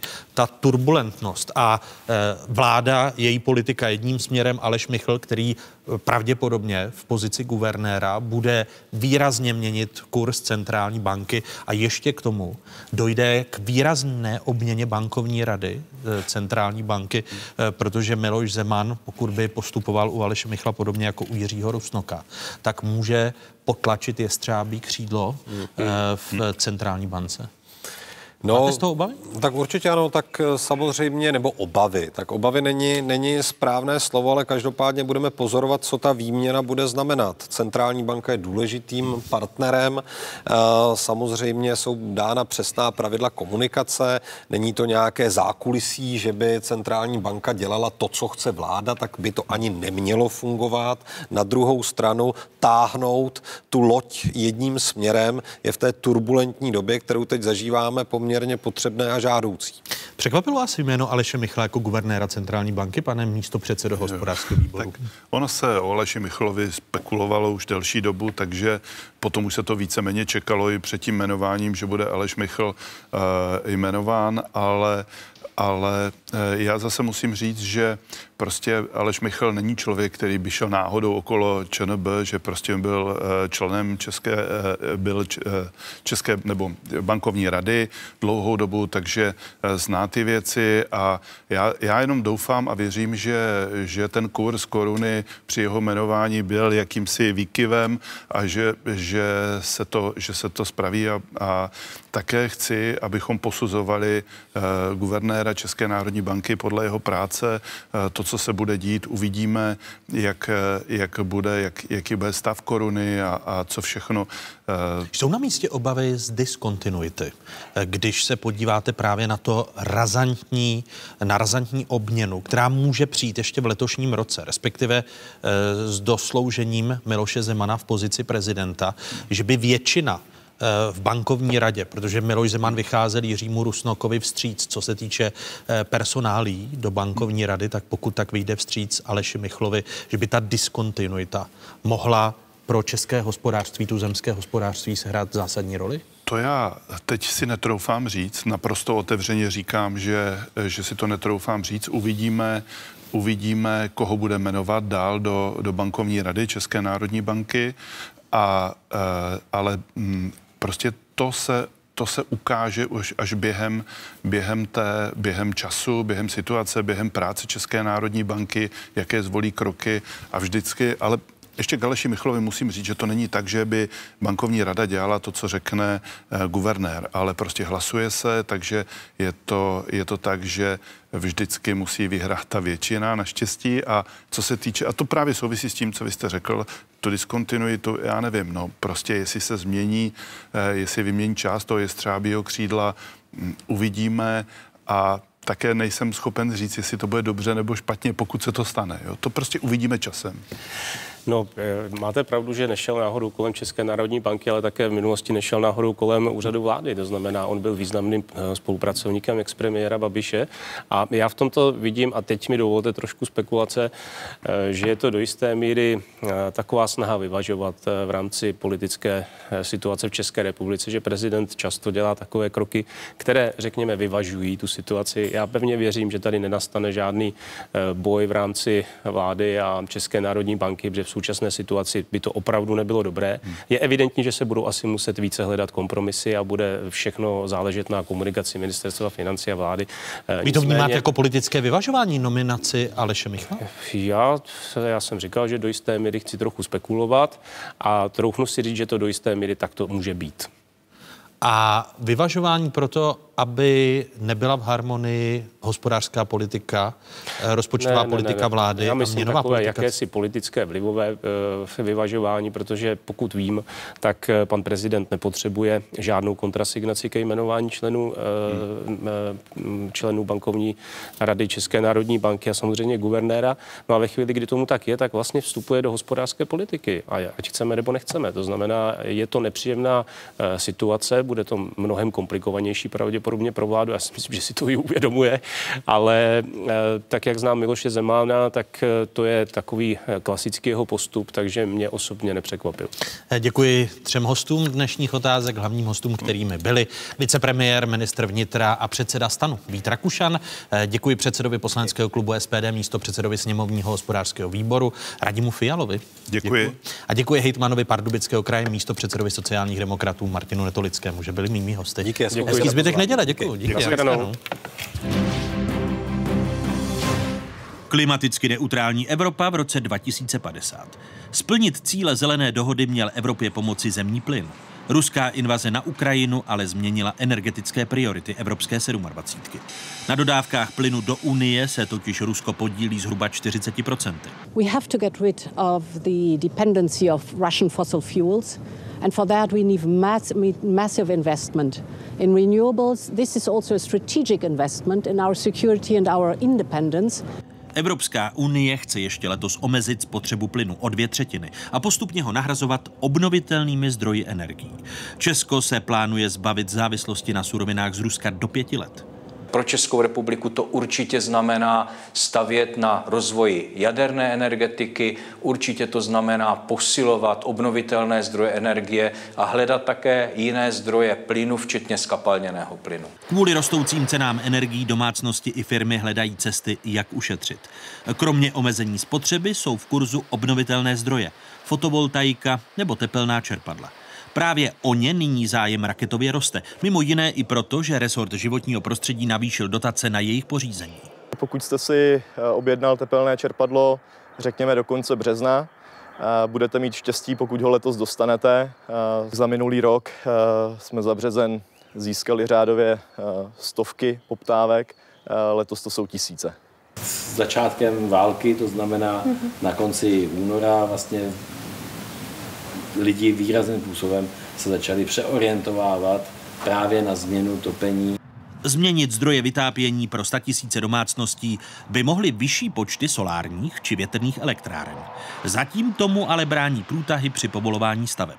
Je potřeba urychlit, zkrátit na minimum tu přípravnou fázi, tak aby jsme mohli instalovat nové eh, obnovitelné zdroje co nejrychleji. Obnovitelné zdroje a energetická účinnost určitě budou hrát velmi klíčovou a zásadní roli. Existuje jen pár míst na mapě České republiky, které energetická krize zatím tolik netrápí. Na Uhersko-Hradišťsku teplo do domů dodává ekologická výtopna na dřevní štěpku. Místní teď platí za teplo o polovinu méně než jinde. My jsme se před 25 lety rozhodli jít na cestu, která využívá obnovitelných zdrojů energie. To znamená, to, co my spalujeme, určitě nikdy nebude zatížené eh, uhlíkovou daní anebo cenou emisní povolenky. Poptávka po úsporných opatřeních a větší soběstačnosti začala růst už v loni na podzim se zdražováním energií a po konci některých alternativních dodavatelů. Jen za první čtyři měsíce přišlo na státní fond životního prostředí takřka stejně žádostí o dotace na fotovoltaiku či tepelné čerpadlo jako za celý loňský rok. Více než stovka vedoucích představitelů různých společností poslala dopis Evropské komisi, ve kterém žádá urychlení zelené dohody. Evropská unie by se podle dopisu měla zaměřit na zvýšení investic do obnovitelných zdrojů energií, zlepšení izolace budov a pobízení podniků, aby využívali nízkouhlíkové technologie. Dalšími hosty otázek jsou avizovaní. Bývalý vládní zmocněnec pro jadernou energetiku, bývalý generální ředitel Česu Jaroslav Míl. Hezké nedělní odpoledne. Hezké odpoledne vám. Děkuji, že jste přijali pozvání. A vítáme výkonného ředitele Aliance pro energetickou soběstačnost, programového ředitele Svazu moderní energetiky Martina Sedláka. I vám přeji hezký dobrý den. Dobrý den. Využila Česká republika jako jedna z členských zemí Evropské unie čas od 24. února k tomu, aby posílila svoji energetickou soběstačnost a byla méně závislá na fosilních palivech. Jaroslavem Míle. No já si myslím, že Česká republika z tohohle hlediska se snaží udělat, co může v rámci daných možností, protože my jsme upřímně řečeno zanedbali těch x let předtím. Z hlediska energetické bezpečnosti my jsme neudělali nic, co nám ukládala energetická koncepce, ať už z roku 11 nebo ta aktualizovaná z roku 15. Ani to, co nám doporučovali Poláci, kteří jasně říkali, že bychom měli postavit plynovod z Polska ze Svinoustí přes Moravu dolů na Rakousko a e, že to není konkurenční projekt tomu, který funguje z Norska přes Slovensko potom dolů na jich. Takže ani propojení do Rakouska nemáme. Dneska dík tomu ten plyn, který přichází z LNG terminálu z Chorvatska, tak my máme jenom 5%, protože Česká republika to propojení do Vídně ignorovala. Nemáme žádné propojení k žádnému terminálu, jednáme o všech možných trasách a kapacitách, ať už do Polska, do Německa nebo směrem na jih, což je dobře, to všechno bude stát čas. Takže z hlediska diverzifikace zdrojů v podstatě se snažíme dohnat to, co se zanedbalo a doufejme, že se to zvládne v rámci dvou, tří, čtyř let. Proč se to zanedbalo, když, když zmíníme a podíváme se na mapu Evropy Stork 2, rakouský Baci? To jsou, to jsou ty eh, dvě plynová propojení, eh, která mohla Česká republika mít, ale nakonec neměla plynové propojení Stork. Dva mělo propojit českou plynovou soustavu s tou polskou, eh, s LGN terminály v Polsku. Plynovod Baci měl být součástí evropského severojižního plynového koridoru a navazoval na rakouskou plynovou síť. Byl to záměr nebo jenom hloupost? Já bych řekl, že to bylo oboje, teda upřímně řečeno, ale možná spíš nezájem. Absolutní ignorování reality, protože víte, eh, současný ruský prezident několikrát jasně formuloval eh, svoji vizi, že energetika je zbraň. A lidé, kteří toto ignorovali i pod obsazení Krymu, tak celkem logicky eh, udělali fatální chybu, protože když se podíváte na ceny plynu, které začaly už loni na podzim, stahování objemu dodávek na spotový trh, tak eh, celkem logicky docházelo k nárůstu cen plynu. Zároveň se podařilo Rusku velmi dobře implementovat eh, jaksi nezbytnost Německa být závislý v největší možné míře na ruských dodávkách a vysvětlit, že obchvat nebo obejití Ukrajiny je v podstatě i v německém zájmu, takže Němci toto všechno realizovali svým způsobem za zády Evropské komise. Co je ale úplně nejhorší pro nás, pro všechny z tohohle hlediska, je víceméně krach té politiky, kterou Německo v rámci té své energivende reprezentovalo. Protože Němci vsadili na eh, výrobu elektřiny z obnovitelných zdrojů, jako proč ne, má to jednu velkou nevýhodu. Vy potřebujete plyn jako zdroj, který bude dobalancovávat soustavu v době, kdy svítí nebo nefouká. A ta spotřeba je extrémní. No a v momentě, kdy eh, tedy plyn začal být používán jako zbraň, tak najednou Německo a nejen Německo zjistilo, že je ve velmi nevýhodné pozici. No a Česká republika v tomto směru měla konat, byla chybou, že nekonala, budeme konat teďka, ale musíme jít i dalšími cestami a já bych v tomhle případě zcela určitě nesouhlasil s s částí toho návrhu, který Evropská komise dala, protože když se podíváte na jejich návrh, jak snížit spotřebu plynu a jak věci řešit, tak úplně ignoruje to, že potřebujeme plyn nahradit pro výrobu elektrické energie. Na to ty zdroje máme, ať už uhelné nebo jaderné. Že bychom eh, se měli skutečně zamyslet nad tím, eh, zda záchrana planety za jakékoliv peníze, které vedly v podstatě k energetické chudobě 40% spotřebitelů v Evropě, v loňském roce, jestli skutečně je to ta správná cena, kterou za to dáváme. A když se podíváme na účty za elektrickou energii, kteří platí čestí spotřebitelé, tak vidíme, že se udělalo několik chyb, ať už v oblasti povolenek, které místo toho, aby fungovaly jako daň, predikovatelná, a zároveň fungovala něco, co bych nazval jako da, clo na CO2 emise na dovážené zboží ze zahraničí, abychom donutili ostatní státy začít snižovat emise CO2, nebyly papeštější než papež. Já vám ukážu jednoduchý obrázek, nevím, jestli takhle nebo ano. jinou formou. Toto jsou světové emise řekněme od nějakého roku 1900 až k roku 2019. Vidíte, eh, jak se tam pohybovaly země Evropské unie, ta 28, tedy ještě včetně Velké Británie a emise ve světě. Za poslední období podstatě eh, výroba elektrické energie z uhlí zrostla za posledních 30 let o 50% ve světě. To znamená, to naše snížení je víceméně marginální, totálně neviditelné eh, v rámci emisí CO2. A eh, tohle všechno ten český spotřebitel platí. A my máme přitom velmi levné zdroje, v Čechách se elektřina vyrábí od nějakých, a teď otázka, jestli vezmeme provozní náklady, tedy variabilní náklady nebo celkové výrobní, ale tak řekněme od 50 haléřů do koruny 50, ale prodává se na velkou obchodním trhu v nadsázce za nějakých 4,55 korun. A my bychom měli začít odstraňovat eh, tuhle disproporci, protože největší příčinou inflace, a tady byla diskuze před chvilkou o České národní bance, tak jedním z největších momentů, který zvedá, je cena elektrické energie, ceny energií. Něco ovlivníme, něco ne, ale elektrickou energii ovlivnit umíme. Nikdo nás nenutí obchodovat na burze. To není pravda. Žádný zákon, žádná, žádné rozhodnutí Evropské komise nebo někoho jiného takový neexistuje. Na burze se mimochodem obchodují především finanční deriváty, ne, ne, ne samotná fyzická dodávka. To znamená, eh, my jsme měli a podle mě vláda i podpoří ten návrh, aspoň v to věřím, bohužel jsme ho nepodpořili loni v prosinci ani v listopadu, eh, zemí jako je Francie, Řecko, Španělsko, Itálie, Eh, aby se ceny elektrické energie odvíjely od nákladů výrobního mixu v dané zemi, energetického mixu v dané zemi. A to si myslím, že je první cesta, kterou bychom se měli vydat. Není pravdou, že by to trvalo dlouho, protože tyto země požádali o změnu vůbec toho systému obchodování v Evropské unii jakoby v rámci energetického trhu a požádali o to s logikou toho, že ten trh v podstatě neexistuje. To je pseudotrh, který je, který je eh, cenově tažen nahoru naprosto nesmyslnou německou politikou, kde z velmi drahého plynu vyrábíte elektřinu.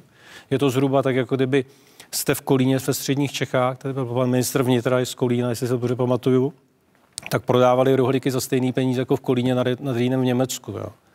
My vyvezeme z této země nějakých 15 terawatt hodin, možná maximum přenosové soustavy 17, ale ten zbytek se musí spotřebovat tady co se vyrobí. To znamená, je absolutní, abychom odvíjeli ceny od eh, pseudotrhu, který je v podstatě manipulovaný někde na Lipské burze a lidé za to platili extrémní peníze.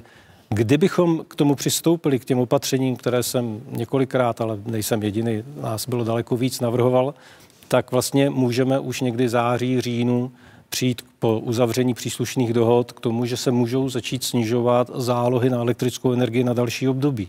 Je to, je to Martine Sedláku dobrá cesta tam, kde Jaro, Jaroslav Míl skončil v souvislosti s odpovědí, pokud byste měl navázat zásadní změna v obchodování s elektřinou na evropském trhu? Určitě ne.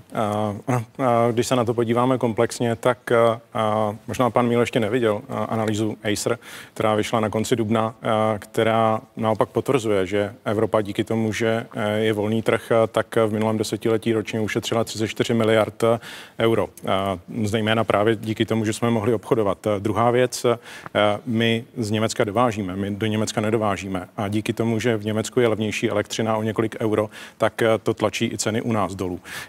Je tam vždycky jako něco zajímavého na tom, co pan Míl říkal, ale potom ta realita trochu plave někde jinde.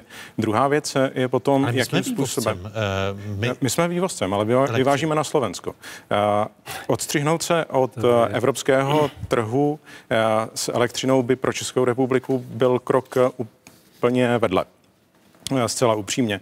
My potřebujeme evropskou solidaritu jenom, nejenom v elektřině, ale i v plynu anebo v dodávkách ropy. A když eh, nebudeme spolupracovat eh, v oblasti elektroenergetiky, pak je otázkou, jestli se nám podaří potom eh, společně spolupracovat i na například společných nákupech zemního plynu. A nebude to, už... promiňte, ale nebude to většina. Jaroslav Mil tady zmínil Francii, Řecko, země a, a hmm. přibývá těch zemí, které i kvůli sociálním tlakům, když se znovu podíváme na čísla inflace v České republice, která jsou výrazně tažena hmm. právě zdražováním cen energií. Bavíme se o plynu, bavíme se o elektřině, bavíme se o, o ropě, tedy energetických komodit. Takže většina v Evropě řekne, takhle už to dál nejde a dojde ke změně obchodování s energií hmm. v Evropě. Zatím to tak nevypadá. No, ani ta analýza Acer, což je Evropské združení evropských regulátorů, nepotvrzuje to, že by Evropa měla ustupovat od trhu. Samozřejmě, určité změny jsou tam potřeba. Je například více potřeba využívat flexibilitu anebo dlouhodobé smlouvy o budování obnovitelných zdrojů a potom využívání té levné energie na trhu. Eh, je to eh, i eh, Acer samozřejmě potvrzuje to, že Evropská komise mohla v případě Španělska a Portugalska postupovat jiným způsobem. Ten trh je, je tam oddělenější od Evropy. Když se hm, podíváme na to, co se děje v Evropě, tak dlouhodobě ceny ve středoevropském regionu jsou poměrně shodné. Nejvyšší cena energie je naopak v posledních měsících ve Francii, které má sice 70% elektřiny z jádra a tam je to, na co pan Míl naráží, že cenu elektřiny určuje v tom daném okamžiku ten nejdražší zdroj, který musí Francie nahrazovat právě v případě jaderných elektráren. Určité změny Acer připouští, ale pojďme se dostat i k těm konkrétním nástrojům, které může Česká republika využívat uh, již nyní. Co by, co by tedy zlevnilo lidem energii, protože tady se zjevně neschodnete? Na, na, no, neschodneme na... se, protože já jsem neřekl, že se máme od něčeho odstřihnout. Já jenom říkám, a v tom návrhu je řečeno, že Česká republika, a vy sám požadujete pro obnovitelné zdroje dlouhodobé smlouvy, a Čes, když chce stavět nový jaderný zdroj, tak chce taky dlouhodobou smlouvu. Tenhle ten trh vede k tomu, že se nepřemýšlí nad tím, co bude za 10-15 let, ale vydělává se na tom, co je teďka. A nedá se očekávat, když si přečtete i report bývalého člena bankovní rady pana Lízala, tak se nedá očekávat, že výrobci elektrické energie si vypustí rybník, protože na to mají nemalé zisky. Já jim to nezávím, je to naprosto v pořádku. Na druhou stranu, ty spotřebitelé na to ty peníze mít nebudou. Není možný platit 11 korun za kilovat hodinu, když výrobní náklady v České republice a náklady na přenos distribuci jsou někde jinde. To znamená, že tady by mohl do, do, do té role toho jediného kupujícího, tak jako to bude u plynu, kde bude muset vstoupit stát do obchodování s plynem, ta představa, že tady nebude obchodník, je iluzí, tak stejnou způsobem vstoupí i do elektrické energie. Protože ten obchodník eh, na elektrickou energii už je koncipován v zákoně o přechodu k bezemisní energetice, protože aby mohla fungovat bezemisní energetika, tak musí být ten stát. Ten dneska udělal dlouhodobou smlouvu na všechny obnovitelné zdroje s tím, že ji procesují distributoři a další. Nicméně výsledkem je, že to je stát, který do toho ty peníze sype, jinak by to nefungovalo. A stát může tu elektřinu klidně prodávat v Německu, nemusí se od ničeho odstřihávat, ale výhodou je, že ten zisk může přenést jako ve formě bonusu, tak jak zákon říká, přímo do faktur všech spotřebitelů. To znamená, Tady se vždycky shodnou výrobci a průmysl na tom, že stát by měl dotovat, nejlépe z fondů a odešat jinde. Ale ten stát by měl především odstranit tu příčinu a dávat všem a ne výběrovým skupinám a zajistit tu levnější elektřinu pro všechny. A to jsou všichni spotřebitelé, to nejsou jenom, řekněme, málo finančně dos, eh, jako postavené domácnosti, které nemají dostatek finančních zdrojů, ale je to i průmysl, jsou to malí střední podniky, které v podstatě dneska na tu elektřinu nemají. A ve chvíli, kdy tohle, k tomuto dojde, tak přestane být tlak na zvyšování jízdného na železnici, tak extrémní, přestane být extrémní tlak na potraviny, přestane být extrémní tlak na spoustu dalších služeb, který každý den všichni nás prostě setkáváme, ale je potřeba konat rychle a ne si myslet, proto, proto že zeptám, necháme by... všechny okolo jakoby fungovat a zapomeneme, že energetika pro Putina je zbraň, pro nás to má být služba, protože bez uh, fungující dodávek se ta společnost neobejde. A vydírat lidi jako nefungujícíma dodávkama, respektive manipulovaným trhem, protože on v podstatě opravdu žádný trh není. Obnovitelný zdroje mají dlouhodobé smlouvy, regulace zamezuje, zamezuje některým zdrojům fungovat v podstatě efektivně, jiná regulace zase upřednostňuje jiné zdroje. A otázka, a to si odpustím jenom nakrátko, ano, my z Německa dovážíme, když Němci mají přebytek větru, a nahrazujeme jejich nefunkční systém, jejich přenosové soustavy. A náš přebytek, abychom nemuseli odstavovat, tak se ziskem, což je v pořádku, vyvážíme dál. Ale jinak Německo se bez konvenčních zdrojů a dodávek České republiky příštím roce po odstavení jádra zcela určitě neobejde. Což, což souvisí i s odlišností českého a německého energetického mixu, na který se teď můžeme podívat. V Česku jaderné elektrárny vyrábějí 39 eh, elektrické energie, v Německu jen 13. Obnovitelné zdroje. V České republice v současnosti podíl přes 14% Německo 46, což právě vede v souvislosti zatím s ne zcela jasnou stabilitou eh, obnovitelných zdrojů a jejich dodávek v průběhu dne, právě k tomu, co popisoval eh, Jaroslav Míl. Pokud byste oba dva měli odpovědět na otázku a možná hledat i, i schodu toho, jak změnit energetiku České republiky, aby pokud možno pro ty nejzranitelnější, menší podniky, domácnosti byla co nejvýhodnější a nedocházelo k takovým skokům, které se pak promítají do cen potravin, eh, do inflace jako takové. Jaké změny bychom po válce na Ukrajině i v souvislosti s Green Dealem teď měli co nejrychleji jako Česká republika udělat, Martin Sedlák? Já to vezmu o těch okamžitých opatření, o tom, co vlastně může být eh, poměrně jednoduše realizovatelné ve chvíli, kdy se na tom dohodne vláda nebo poslanecká sněmovna. Jedno z nich eh, z takzvaných opatření je zranitelný zákazník. Zanesení tohoto konceptu eh, do legislativy je to otázkou měsíců. Ve chvíli, kdy stát vybere určité cílové skupiny, mohou to být lidé, kteří již dnes pobírají sociální dávky, nebo seniori, kteří právě jsou v systému eh, důchodovém, takže stát je dokáže vystupovat a dokáže i vystupovat, zda potřebují pomoc v případě vysokých cen elektrické energie nebo zemního plynu. Takže by nemuseli žádat o ten příspěvek na bydlení, je ale v zákoně by byl zranitelný zákaz. Velmi jednoduché řešení, které by právě odstranilo to, že eh, pro eh, dávky na bydlení potřebujete používat úřady práce, které to momentálně ani nestíhají administrovat eh, s ohledem na zavalení v rámci uprchlické krize příliv nových lidí, kteří přicházejí z, z Ukrajiny. To je jeden z těch pružných nástrojů, který Česká republika potom následně může využívat. A potom se můžeme dívat na ty dlouhodobé nástroje, které by domácnostem dokázaly zajistit levnou energii. V těch nejbližších letech bohužel to nevyřeší letošní zimu.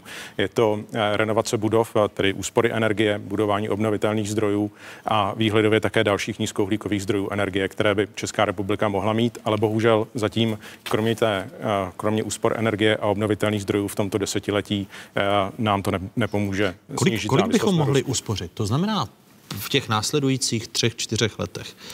Jaký vidíte prostor pro úspory v dnešních, v dnešních procentech spotřeby? Kalkulovali jsme to právě eh, s kolegy, když jsme připravili výzvu na naši vládu Energetická svoboda. Eh, lidé si to mohou nastudovat na eh, webu energetická svoboda.cz, ale kdybych měl shrnout ty nejpodstatnější čísla, tak právě renovace budov může dodat zhruba úsporu 1,8 miliard kubíků zemního plynu. Potom výroba zeleného plynu, primárně biometan pomocí bioplynových stanic. Je to zhruba 1,3 miliardy kubíků zemního plynu. A rozvoj obnovitelných zdrojů může dát něco kolem dalších 2 miliard kubíků zemního plynu. Když to sečteme dohromady, tak jsme zhruba na nějaké polovině zemního plynu, který eh, momentálně Česká republika eh, dováží. Samozřejmě není to o tom, že bychom měli 100% nahrazovat zemní plyn. Zemní plyn eh, v rámci energetiky dává pořád smysl jako flexibilní zdroj, řešení, které pomáhá poměrně rychle vykrývat obnovitelné zdroje v rámci toho celkového konceptu. Jenom to nemusí být právě ten ruský zemní plyn. Pokud se podíváme na kapacity, které eh, kolem LNG eh, se začínají budovat v, Evropě, tak eh, můžeme věřit, že do několika let se Evropě podaří podstatně snížit závislost na dováženém zemním plynu. Pak je samozřejmě důležité dívat se na ten de- detail samotné debaty. Jestli to budou dlouhodobé smlouvy, tak aby jsme jednu závislost nenahrazovali s druhou, ale v tom nám opět pomáhají zdroje, které fosilní paliva nepotřebují podporují domácí obnovitelné zdroje anebo úspory energie. Mimochodem německý ministr financí, tedy ne uh, hospodářství nebo klimatu, ale právě ministr financí uh, říká o obnovitelných zdrojích, že jsou pro Německo zdrojem svobody. Což uh, v podstatě v přenesené rovině můžeme říct, že každý instalovaný solární panel, každé tepelné čerpadlo je naším nástrojem na posilování svobody a energetické bezpečnosti v České republice. My se k tomu dostaneme zranitelný zákazník. Je to institut, který... Je to, je to neodstraňování příčin opětně řešíme důsledky nějakým opatřením. My bychom měli zajistit, aby žádný zranitelný zákazník nebyl. A to je daný tím, že nebudu prodávat elektřinu za 5,50, ale budu ji prodávat za výrobní náklady plus zisk na základě dlouhodobé smlouvy. Nemusím opouštět trh, mohu ten bonus z toho efektu přenést zpátky do té faktury.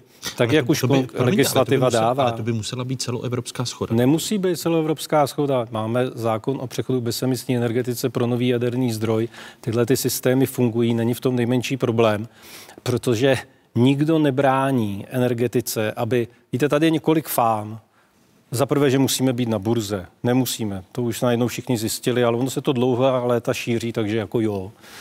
Za druhý, eh, že není možný mít eh, bilaterální smlouvy, že všechno je nejlepší přes burzu, protože bilaterální smlouva je riziko kredibilního zákazníka, jestli zaplatí, nezaplatí nebo dodavatele.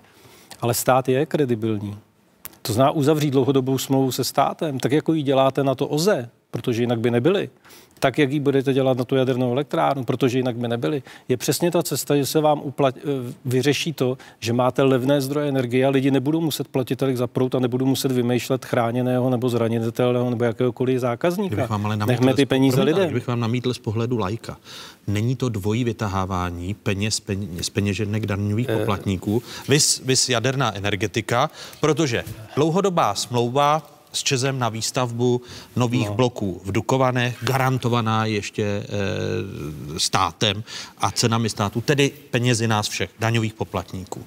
A do toho placení e, za odběr energie, kde máme i ty, i ty ozety, kde budeme mít bez zesporu ty, ty garance za jadernou energetiku, kterou budeme doplácet, pokud by cena byla vysoká. Není to dvojí vytahávání peněz z peněženek daňových poplatníků, ty No, státní garance? Radši byste platil 5 korun za hodinu nebo 5 korun navíc?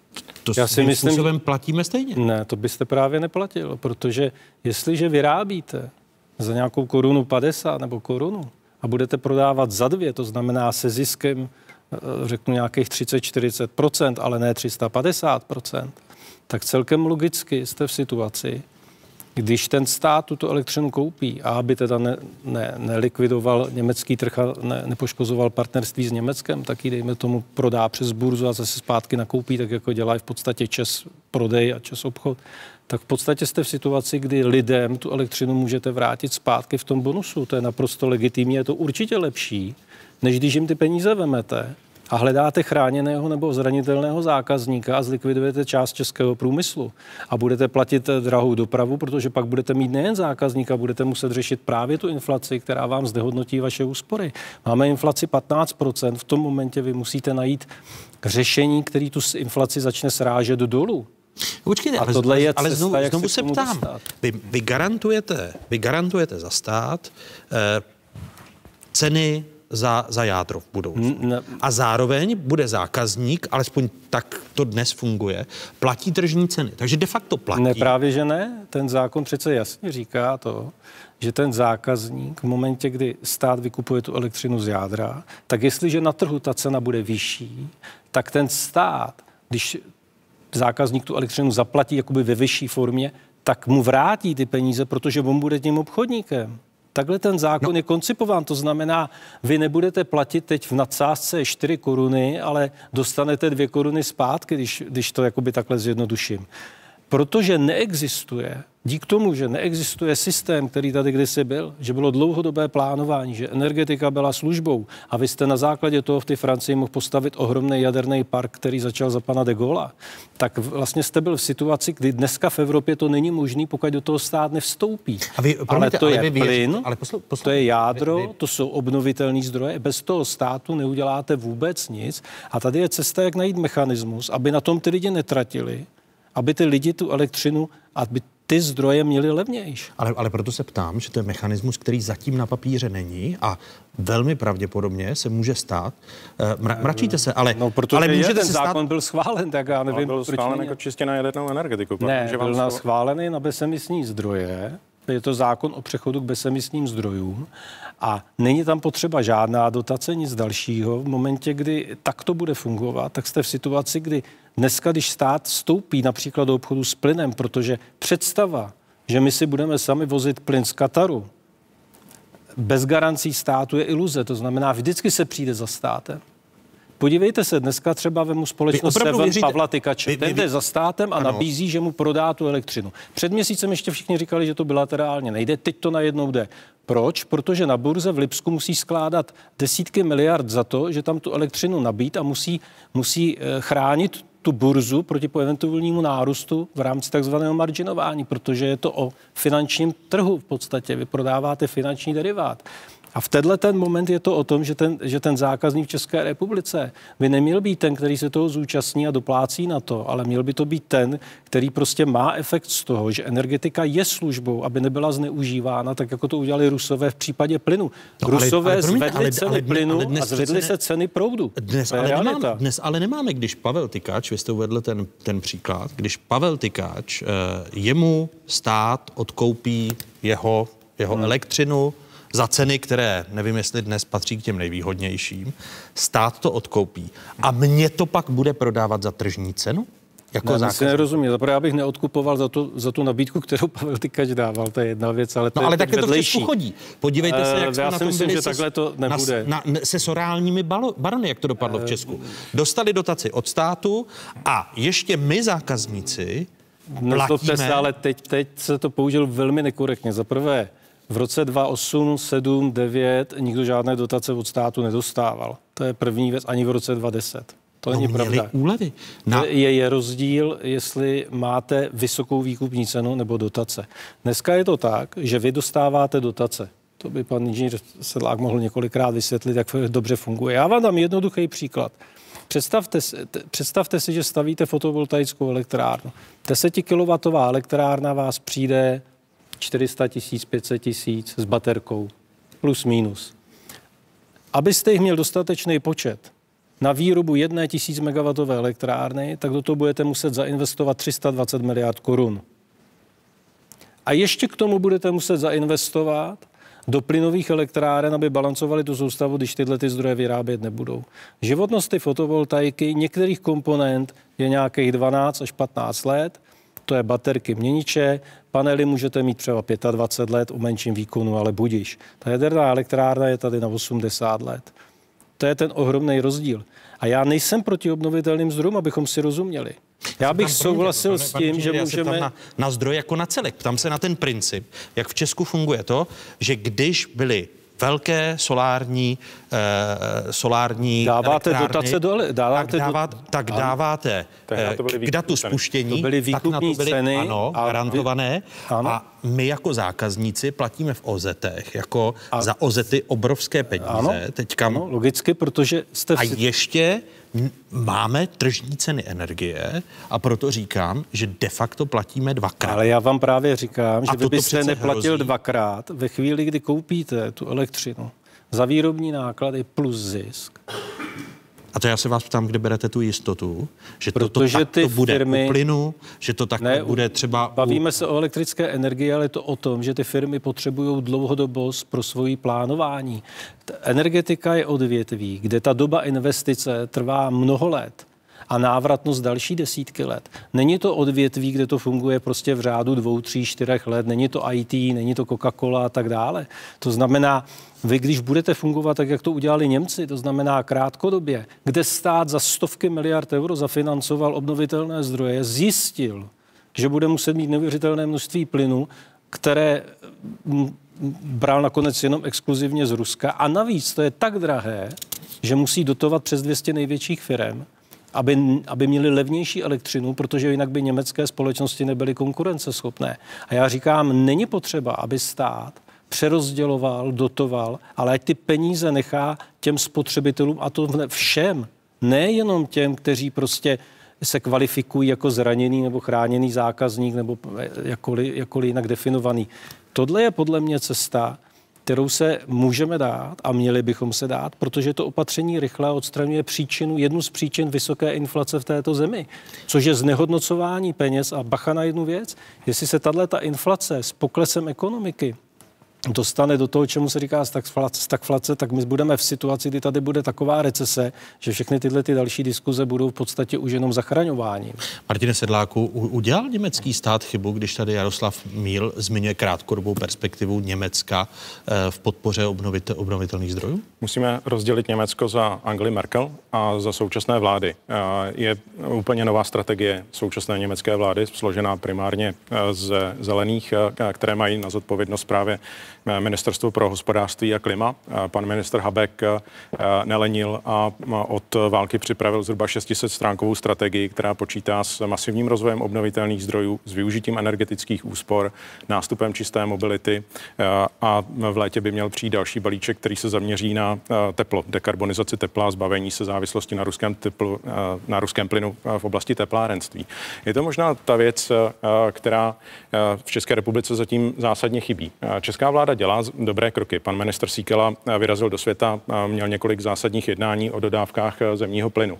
Ale musíme se zaměřovat i na tu další část. Ve chvíli, kdy právě budeme nahrazovat jednu závislost jinou závislostí a nakupovat pouze zemní plyn, eh, Jasně, dává to smysl v nejbližších letech, ale potřebujeme rozvíjet i ty zdroje, které jsou na zahraničních dodávkách eh, nezávislé. Čím se zase zpátky vracím k těm úsporám energie. Je tady nevyužitý potenciál úspor energie, který bohužel ministerstvo průmyslu a obchodu stále k němu neumí pořádně přistoupit. Když si vezmeme jenom ty jednoduchá opatření, to divákům nějakým způsobem tu naši ekonomickou debatu přeložíme. Když zateplíte střechu, je to práce na jeden den a ušetří vám to zhruba 20% spotřebu v rodinném domku. Můžete udělat komplexní rekonstrukci a ušetříte více než 60-70% energie, kterou tam spotřebováváte. Je to samozřejmě určitý projekt na delší čas. Pořídíte teplné čerpadlo, nahradíte úplně kotel na zemní plyn. A to teď dělají municipality, ku příkladu v Holandsku. Ukazují lidem, kolik se dá ušetřit. Uh, vy, jste tady, Jaroslave, ne, já jsem pro. skeptický, ale to, ne, jsou, přece, to ale... jsou přece zdroje, které my necháváme stranou a proto se zmiňuji. Já myslím, že se nenechávají stranou. Když se chytneme, ale... pardon, ještě toho Holandska, tak vy, právě... Vy jste, vy jste zažil jako občan, že by vám, pardon, jenom, uh, že by vám jako občanovi, ku příkladu municipality, poslali uh, úsporné, úsporná uh, zařízení, jako jsou žárovky, jako je uh, zateplovací ne, prouž, proužky. No ale... Já jsem si ale, to zařídil sám, jako ale, nebudu čekat na ale, municipalitu. Ale ne, ne Proč? asi... No ale podívejte se, zvyšujete i energetickou gramotnost domácností. Vy v tom se pohybujete celý život, ale ne, ne každý občan České republiky Přesně. tyhle věci? Díky, že jste otevřel to téma právě Holandska, respektive Nizozemska, jak jsme ho nazývali správně. Je to strategie, kterou po pár týdnech vlády nizozemská vláda představila s tím, že jejich masivní program je podstatně robustnější než Česká nová zelená úsporám. Jak zateplování budov, tak instalace lokálních obnovitelných zdrojů právě ve spolupráci s obcemi. Ty tam hrají velmi důležitou roli ve vzdělávání obyvatel. A je to i určitý výukový program, tomu, jak se přizpůsobit během příští zimy. Když určitě všichni jsme viděli doporučení Mezinárodní energetické agentury k tomu, jakým způsobem Evropa může redukovat závislost na zemním plynu jednoduchými opatřeními, jako je stažení termostatu, nebo v létě je to naopak ne tolik využívat klimatizaci, případně ne, to, ne často jezdit autem, nahradit ho MHDčkem. Když se, se ty čísla napočítají dohromady, jenom z těch jednoduchých opatření, které mohou firmy nebo domácnosti udělat, tak je to zhruba nějakých 120 super tankerů a nějakých 17 miliard kubíků zemního plynu, který bychom jenom tím lepším spotřebitelským chováním mohli uh, otevřít uh, a ušetřit z nákupech uh, za ruský plyn. To je věc, kterou doufám, že ministerstvo průmyslu a obchodu otevře, například ve spolupráci s ministerstvem životního prostředí, které má potřebné programy v rámci vlády, ať už je to nová zelená úsporám nebo kotlíkové dotace, či celý modernizační fond, který míří právě do toho balíku nové energetiky, jak obnovitelných zdrojů, tak renovace budov. To je klíč, který Česká republika potřebuje velmi akcentovat a posílit tak naši nezávislost na Rusku. Ono, když se podíváme do roku 2014, kdy Rusko obsadilo Krym, tak v rámci evropských strategií se právě energetická bezpečnost dost silně objevovala. To, že Evropa potřebuje posílit nezávislost na dovozu ruské ropy nebo ruského zemního plynu. Bohužel právě i několika těch chybnými rozhodnutími Německa, s tím určitě se s panem Mílem shodneme, že příliš moc sadilo na ruský zemní plyn a dohodu, že Rusko bude dál dodávat levný zemní plyn do Německa, tak Evropa zapomněla na to, že by jsme měli posilovat naši nezávislost na Rusku. Teď to musíme dohnat. Česká republika má tu nevýhodu, že za minulých deset let toho moc v obnovitelných zdrojích neudělala. De facto tady narostlo, jenom když se podíváme na fotovoltaiky, o nějakých 150 MW výkon za poslední roky pro srovnání v Německu v březnu nainstalovali 750 MW za jediný měsíc. Naprosto nesrovnatelná čísla a ten rozdíl nás bude jednou mrzet, protože budeme muset posílit investice do obnovitelných zdrojů, jako zdroje energetické svobody a nezávislosti na Rusku, o to rychleji, ale nyní například solární panely střídače nebo baterie může být problém v rámci dodavatelského řetězce a budeme soutěžit s jinými evropskými státy, které mají podobné strategie, ale daleko lépe rozjeté. Já omlouvám se, se omlouvám, ale musíme, musíme mohu, končit. mohu říct jednu věc. Ne, Nezlobte se, já se omlouvám, končíme. úspory jsou v pořádku, tepelný čerpadla jsou v pořádku, máte-li přebytečný čtvrt milionu, proč ne fotovoltaiku na střeše, ale nahrazujeme jednu závislost jinou, protože 70% surovinových zdrojů pro výrobu těchto obnovitelných zdrojů má pod kontrolou Čína. Dodávky jdou také z Číny, ale hlavně o to víc zvyšujeme spotřebu plynu. Budu, budu rád, když tedy vy jste pokračovali do třetí hodiny. Když té debatě budeme dál pokračovat v dalších otázkách. Eh, Jaroslav Míl, eh, bývalý vládní zmocněnec pro jádro a eh, výkonný ředitel Aliance pro energetickou soběstačnost, programový ředitel Svazu moderní energetiky Martin Sedlák byl mými hosty. Hezký zbytek nedělá, těším se na neděli. Díky. Takové byly dnešní otázky. Připomínám, že nás najdete na internetových stránkách České televize na známé adrese. Hezký zbytek neděle, pokud možno ve společnosti České televize.